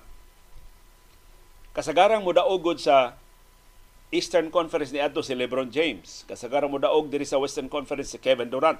Karon nga si LeBron na nasa West, kasagaran mo daog sa Western Conference si LeBron, siya top vote getter. Kasagaran sa mo daog sa Eastern Conference si Giannis Antetokounmpo. So mo nang sila ray magpili niya si magpulupuli sila og pili niya si Giannis mahimo mo pili sa taga West si LeBron mahimo sa mo pili sa taga East mo na murag sagol-sagol na lang ang mga magdudua for a while nalingaw ang mga fans adto sa National Basketball Association. Pero karon mura og wa na klaro ang duwa di na competitive so ibalik og East versus West. Kining komentaryo ni Silver nagumikan sa baruganan sa pangu sa basketball operation sa NBA nga si Joe Dumars. Mo ni coach ug manager sa Detroit Pistons. Mato ni Dumars nga ang pag palambo sa interes sa All-Star game o sa All-Stars maoy usa sa mga priority sa NBA sa pag sa bagong season nga magsugod na karong buwana. Matod ni Silver, usas mga rason ngano nga medyo luya ang All-Star Game kay kasagaran sa mga magdudua daghan kay mga kalihukan atol sa All-Star Weekend. Ang events magsugod huybis pas gabi. Grabe ng inom, grabe na ang party-party. Tibok Biyernes hangtod sa pag-abot na sa All-Star Game nangaluya na ang mga magdudua inig Domingo sa gabi sa ilang oras dito sa Estados Unidos. Sa ideya na mas competitive kon NBA versus World, ingon si uh, Silver, maayo ng ideya ha, daghan na og merito kana mong ideya, pero gamay pa kaayo ang international players sa NBA karon. So nidaghan na sila Si Yanis Antetokounmpo, international player man ni. Si Joel Embiid, international player man ni. Karon na si Victor Wembanyama. Pero di pagi sila paigo. So ingon si Silver, alkanse ang international players kung ikumparar sa mga magdudua gikan sa Estados Unidos. So, dili pa competitive ang NBA versus world nga format. So balik sila sa East versus West So kung East versus West, di na mag-ipon si Lebron o si Yanis. Mag-ip, posible mag-ipon si Kevin Durant, si Stephen Curry, si LeBron James, si Damian Lillard, arena sa Eastern Conference. Si James Harden, si Joel Embiid, ari sa Eastern Conference. So, ang tanaw sa NBA, mas competitive na kaysa format karon nga magpili-pili lang pinagi sa mga team captains o mga magdudua sa bisan asa nga conference.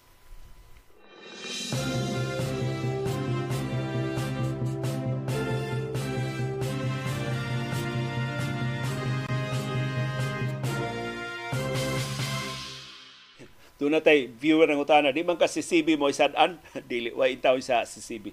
Wa mas diri, wa man gani si CB diri sa duol unya na mo duol si CB hilom na nako di, di ka ganahan si CB usaba mo na samtang magsaba-saba pa ko di na siya mo duol ang tinuod nga sad-an ambot kinsay sad-an sa ining problema sa Philadelphia 76ers ug ni James Harden. Kay si James Harden, human siya nipakita na sa Sixers, wa na sa moapil sa practice kagahapong adlaw. Pero niingon si Harden, muduwa na siya siyang labing unang preseason game sa Sabado. Biyernes sa gabi dito sa Philadelphia, Sabado nis buntag sa tong oras din sa Pilipinas. Ang ilang ikasangka mao ang Atlanta Hawks. Si Harden itambong sa meeting sa team dito sa New York adtong Lunes. Domingo nis gabi sa ila, Lunes is buntag din sa ato sa Pilipinas. Pero gikas New York ni adto siya Houston, Texas sa niaging pila na kaadlaw. Wa napakita sa Philadelphia 76ers. Nagplano ang Sixers nga tugutan si Harden sa pagpasabot sa iyang absence. Nganong ni absent man siya sa di pa siya pahamtangan og silot sa Philadelphia 76ers. So ang Sixers ni taon nagkinto. Pero di sad bahimo nga ilang palabyon kining kalapasan ni Harden nga moabuso na sad hinuon siya og ma compromised ang preparasyon sa team para sa regular season sa National Basketball Association. Pero si Harden hangtod karon nagpabiling ni insister nga i-trade siya ngadto sa Los Angeles Clippers ang duha ka teams, ang Clippers ug ang Sixers nag-abot na sab sa niagi nga mga adlaw pero dako kayo ang kang-a sa ilang baruganan ang bugti sa Clippers para ni Harden gamay ra kaayo para sa Sixers. Ang demanda sa Sixers nga bugti para ni Harden dako ra sab kaayo para sa Clippers. Sa iyang bugtong pag-atubang sa media sukad sa training camp sa iyo inimbuana si Harden ingon dili siya ikasabot sa iyang general manager pero mo appeal na siya sa iyang og preseason game karong Sabado dito sa Philadelphia batok sa Atlanta Hawks. O mo resulti ni James Harden, I'll ramp it up and try to play the last one just to get myself in game situations and get used to the physicality of defenders bumping you and whatnot. The speed, the tempo, all that good stuff. So I think I've got a good plan in place siya rin magbuot.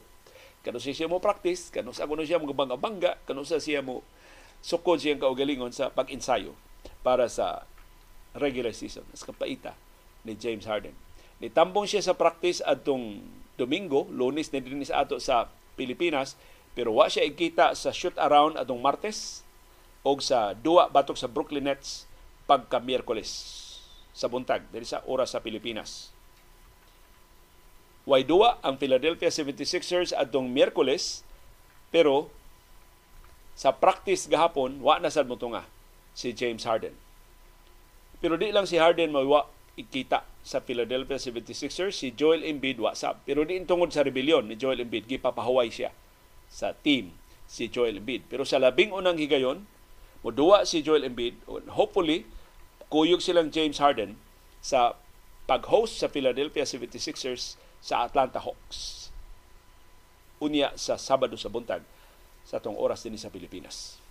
So minilyon ka dolyar ang kontrata ni James Harden diya sa Philadelphia 76ers. Di pagit sila magkasabot. Kay ganahan siya og mas maayo nga team, di na siya kasabot sa management sa Philadelphia. Pero ang Sixers sama sa baruganan sa Blazers, wa san mo buhi, di san mo buhi ni Harden kun wa di sila kakuha og sakto nga bugti So maybe makugang na lang ta sa musunod nga mga adlaw, pareha ni Damian Lillard, matugpa og destinasyon si James Harden nga makalipay niya, at the same time makalipay sab sa Sixers.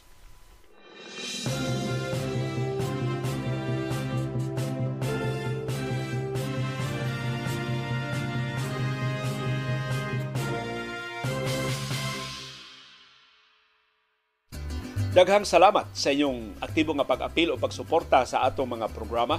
Aniya na ang atong viewers views.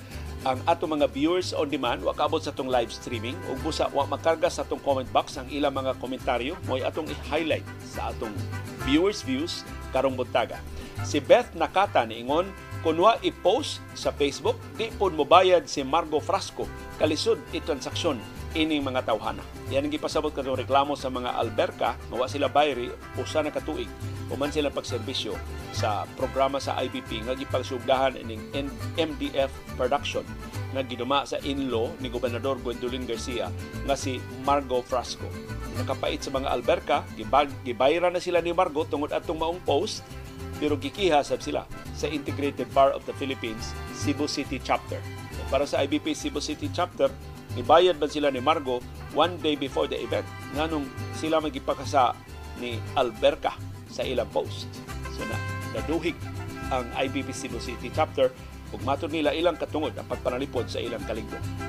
Si Danny Despues niingon kining atong LGU ug DPWH sa Cebu City may pakaayo andan ilang gubon ug aspaltuhon. May paila na lang ayuhon ang mga barangay roads, labi na ning barangay Buhisan, mo graduate na lang akong anak. Puerte jud kalibaong. Wa jud ko kasuway nga na aspalto. Bisag kausa na lang. Si Helen Tan, sa politika ni ni maorag maorag gihapon kun modagan si Attorney Lenny o si Senator Laila mapilir gihapon tungod sa smart magic si Ernest De Gia Ernesto De Gia niingon the number of physical ballots will match with the voting machine cause the subtraction from the loser added to the winner happens during the transmission that's why they used a private IP address so if this is done the total voters transmitted will the total votes transmitted will match with the physical ballots and voting machines, but the total votes of the winner will not match with the physical ballots and voting machine because some of the votes come from the subtracted votes from the loser. Kasabot ko si imong punto pero galibot-libot ka Mr. Uh, Digia pero dili ni ang number of ballots lang. Moy atong ma-establish kung ablihan ang mga ballot boxes. Hasta ang boto sa mga individual candidates hasta ang boto sa katapusang konsehal, hasta ang boto sa kongresista, hasta ang boto sa senador. Apil ani, gikan is presidente ngadto sa labing ubos nga opisyal ang masubli. But I agree, dili na mo'y solusyon ini. Kaya ang reklamo man mao ang tipiktuso nga transmission sa Smartmatic. Ug mo punto ni Kendred, lain na tong viewer ni ingon ang gipangayo ni General Rio simple og sayon ra kaayo. Mao nga ihatag ang transmission logs aron mapasabot ngano nga sud lang sa usa ka oras nakaihap naman ang COMELEC og 20 million kapin ka mga boto nga imposibleng mahitabo.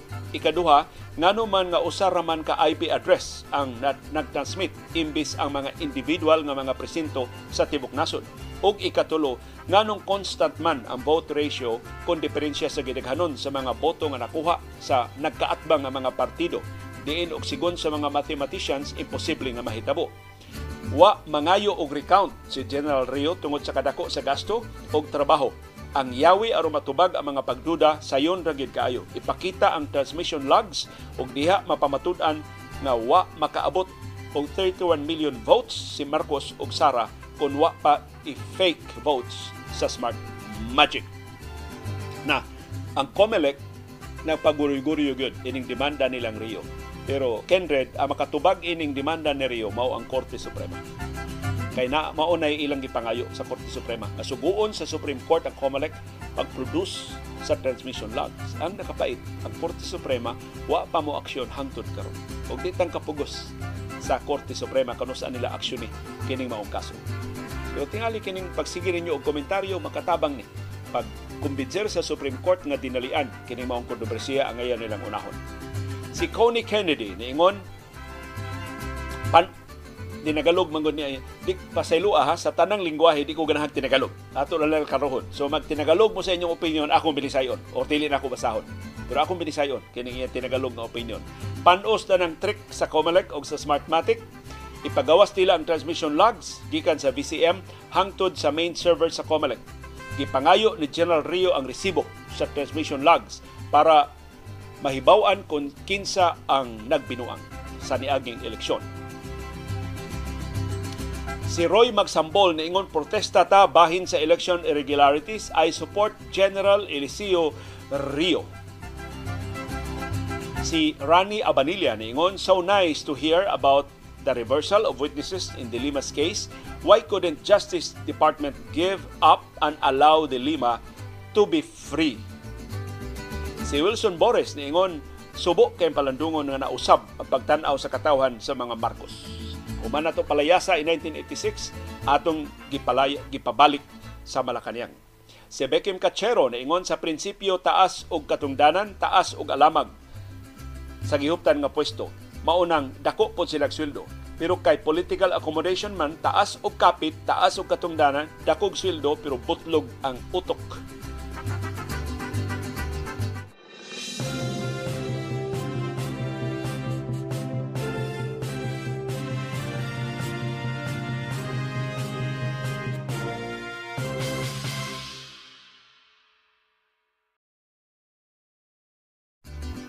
Viewers Views Part 2. Gikan ni igibalin niya ni ang yangan di na ko kabasa pero ako mabasa ini Amistad. I don't know, Mr. Amistad o Miss Amistad kining opinion ni ingon ako ng uncle si Attorney Vic Balbuena. He is really good. Sakto na. Prinsipyado to si Attorney Vic Balbuena sa iyang pagpangu sa bagong alyansang makabayan o sa mga protesta batok sa diktadurang Marcos sa una. Si Christina Son niingon daghan atong Taima missing in action. Usa akong kaila sa batch nako pero Lasal brother siya si brother Noni. Nagbakasyon lang to siya pauli sa ilang probinsya, wa na siya inkita until now. Isa siya usa siya sa mga desaparecidos. Di man pwede maghilom-hilom ra ang katawan bisan dili na mao kay magpatuyang ra sila if nothing why mahitabo. Sobra na ang pag-abuso nila sa katawan. Si Ferdinand Sugatan niingon some of the Visayan Glass strikers were inside our property. Some slept overnight. Uy, tanawa kadagas kasayro ato makuha gikan sa ato mga viewers. Si Francisco Pielago Jr. niingon nakauban kong marcha sa kadalan kaniadto sa membro pa kog progresibong pundok sa mamumuo. Wala na karon kay dili na ko membro sa maong labor group kay nabungkag na ang among union human gibayran sa kompanya na among gialagaran ang paghinay-hinay o kamatay sa unionismo tungod sa kontraktualisasyon. Nakapahuyang sa mga protesta. Ang kugihan mo protesta mao ang pundok sa mga mamumuo nga sakop sa mga progresibong grupo. Si Dennis Cabahog, atong paboritong composer sa Subo nga naroon sa New York, ningon nagsugod kog sunod nimo first year pa ko sa USJR.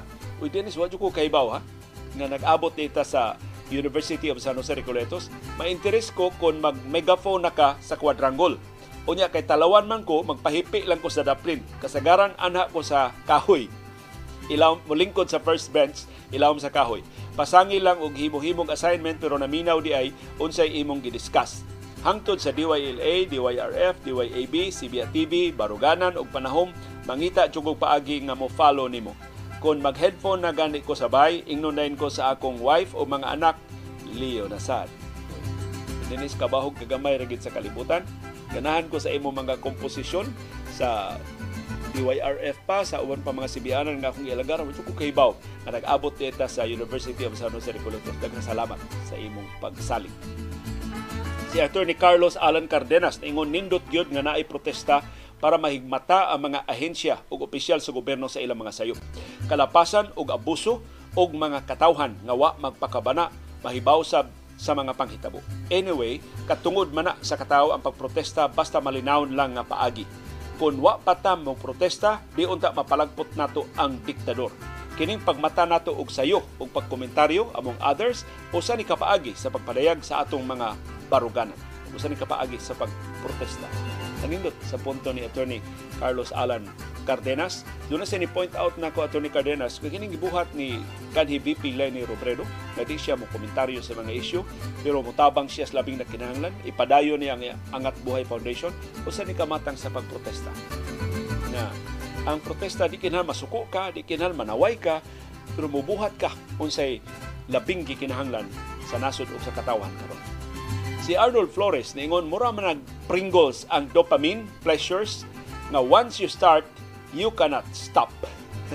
o si Marvin Alquino ningon tinuod ba dunay free YouTube movies o movie marathon. Wa ko kibaw sa movie marathon uh, Marvin Alquino pero nahibaw ko dunay libre nga mga pelikula diya pelikula diya sa YouTube. Naay kasagaras pelikula sa YouTube bayad ka una ka makakita pero naay mga pelikula nga ilang ilibre diya sa YouTube. In fact, ang YouTube mo ay biggest video library sa tibok kalibutan karon.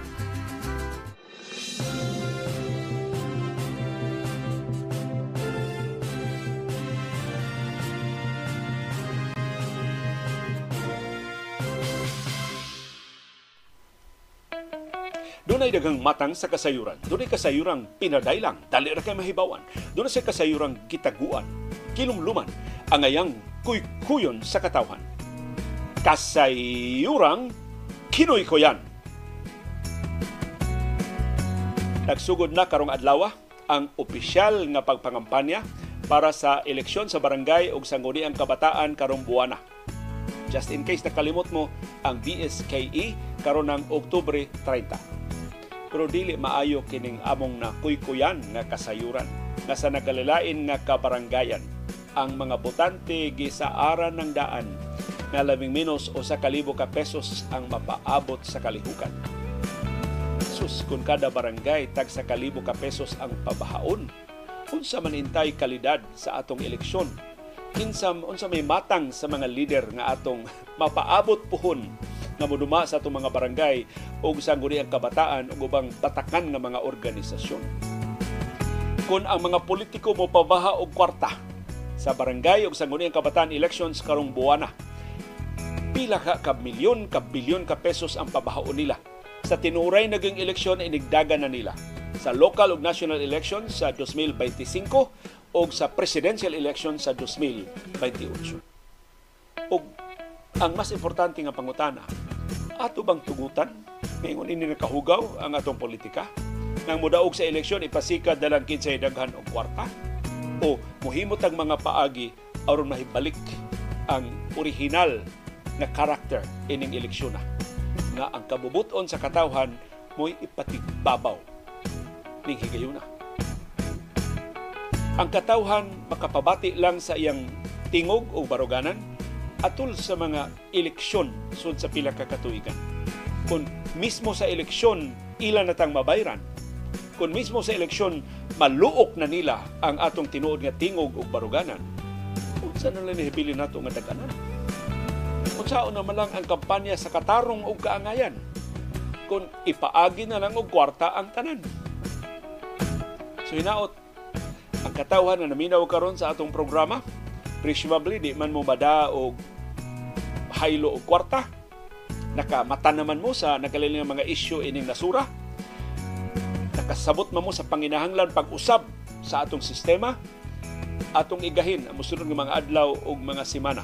Sa di pa mag-eleksyon karong Oktubre 30, unsay mga paagi nga atong mahuptan, unsay mga kampanya nga atong madangpan aron nga ang magbaha nga kwarta sa kabarangayan atong mabadlong ug atong ma bisto ang kalapasan aron nga masilutan ang mga kanahan o mapreserbar ang integridad, ang kabalaanon sa boto sa atong katawan.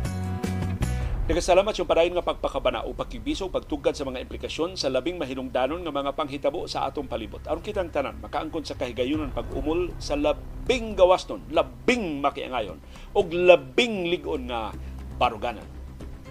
Maukad to nga among baruganan. Unsay imong baruganan. Nagasalamat sa imong pakiguban.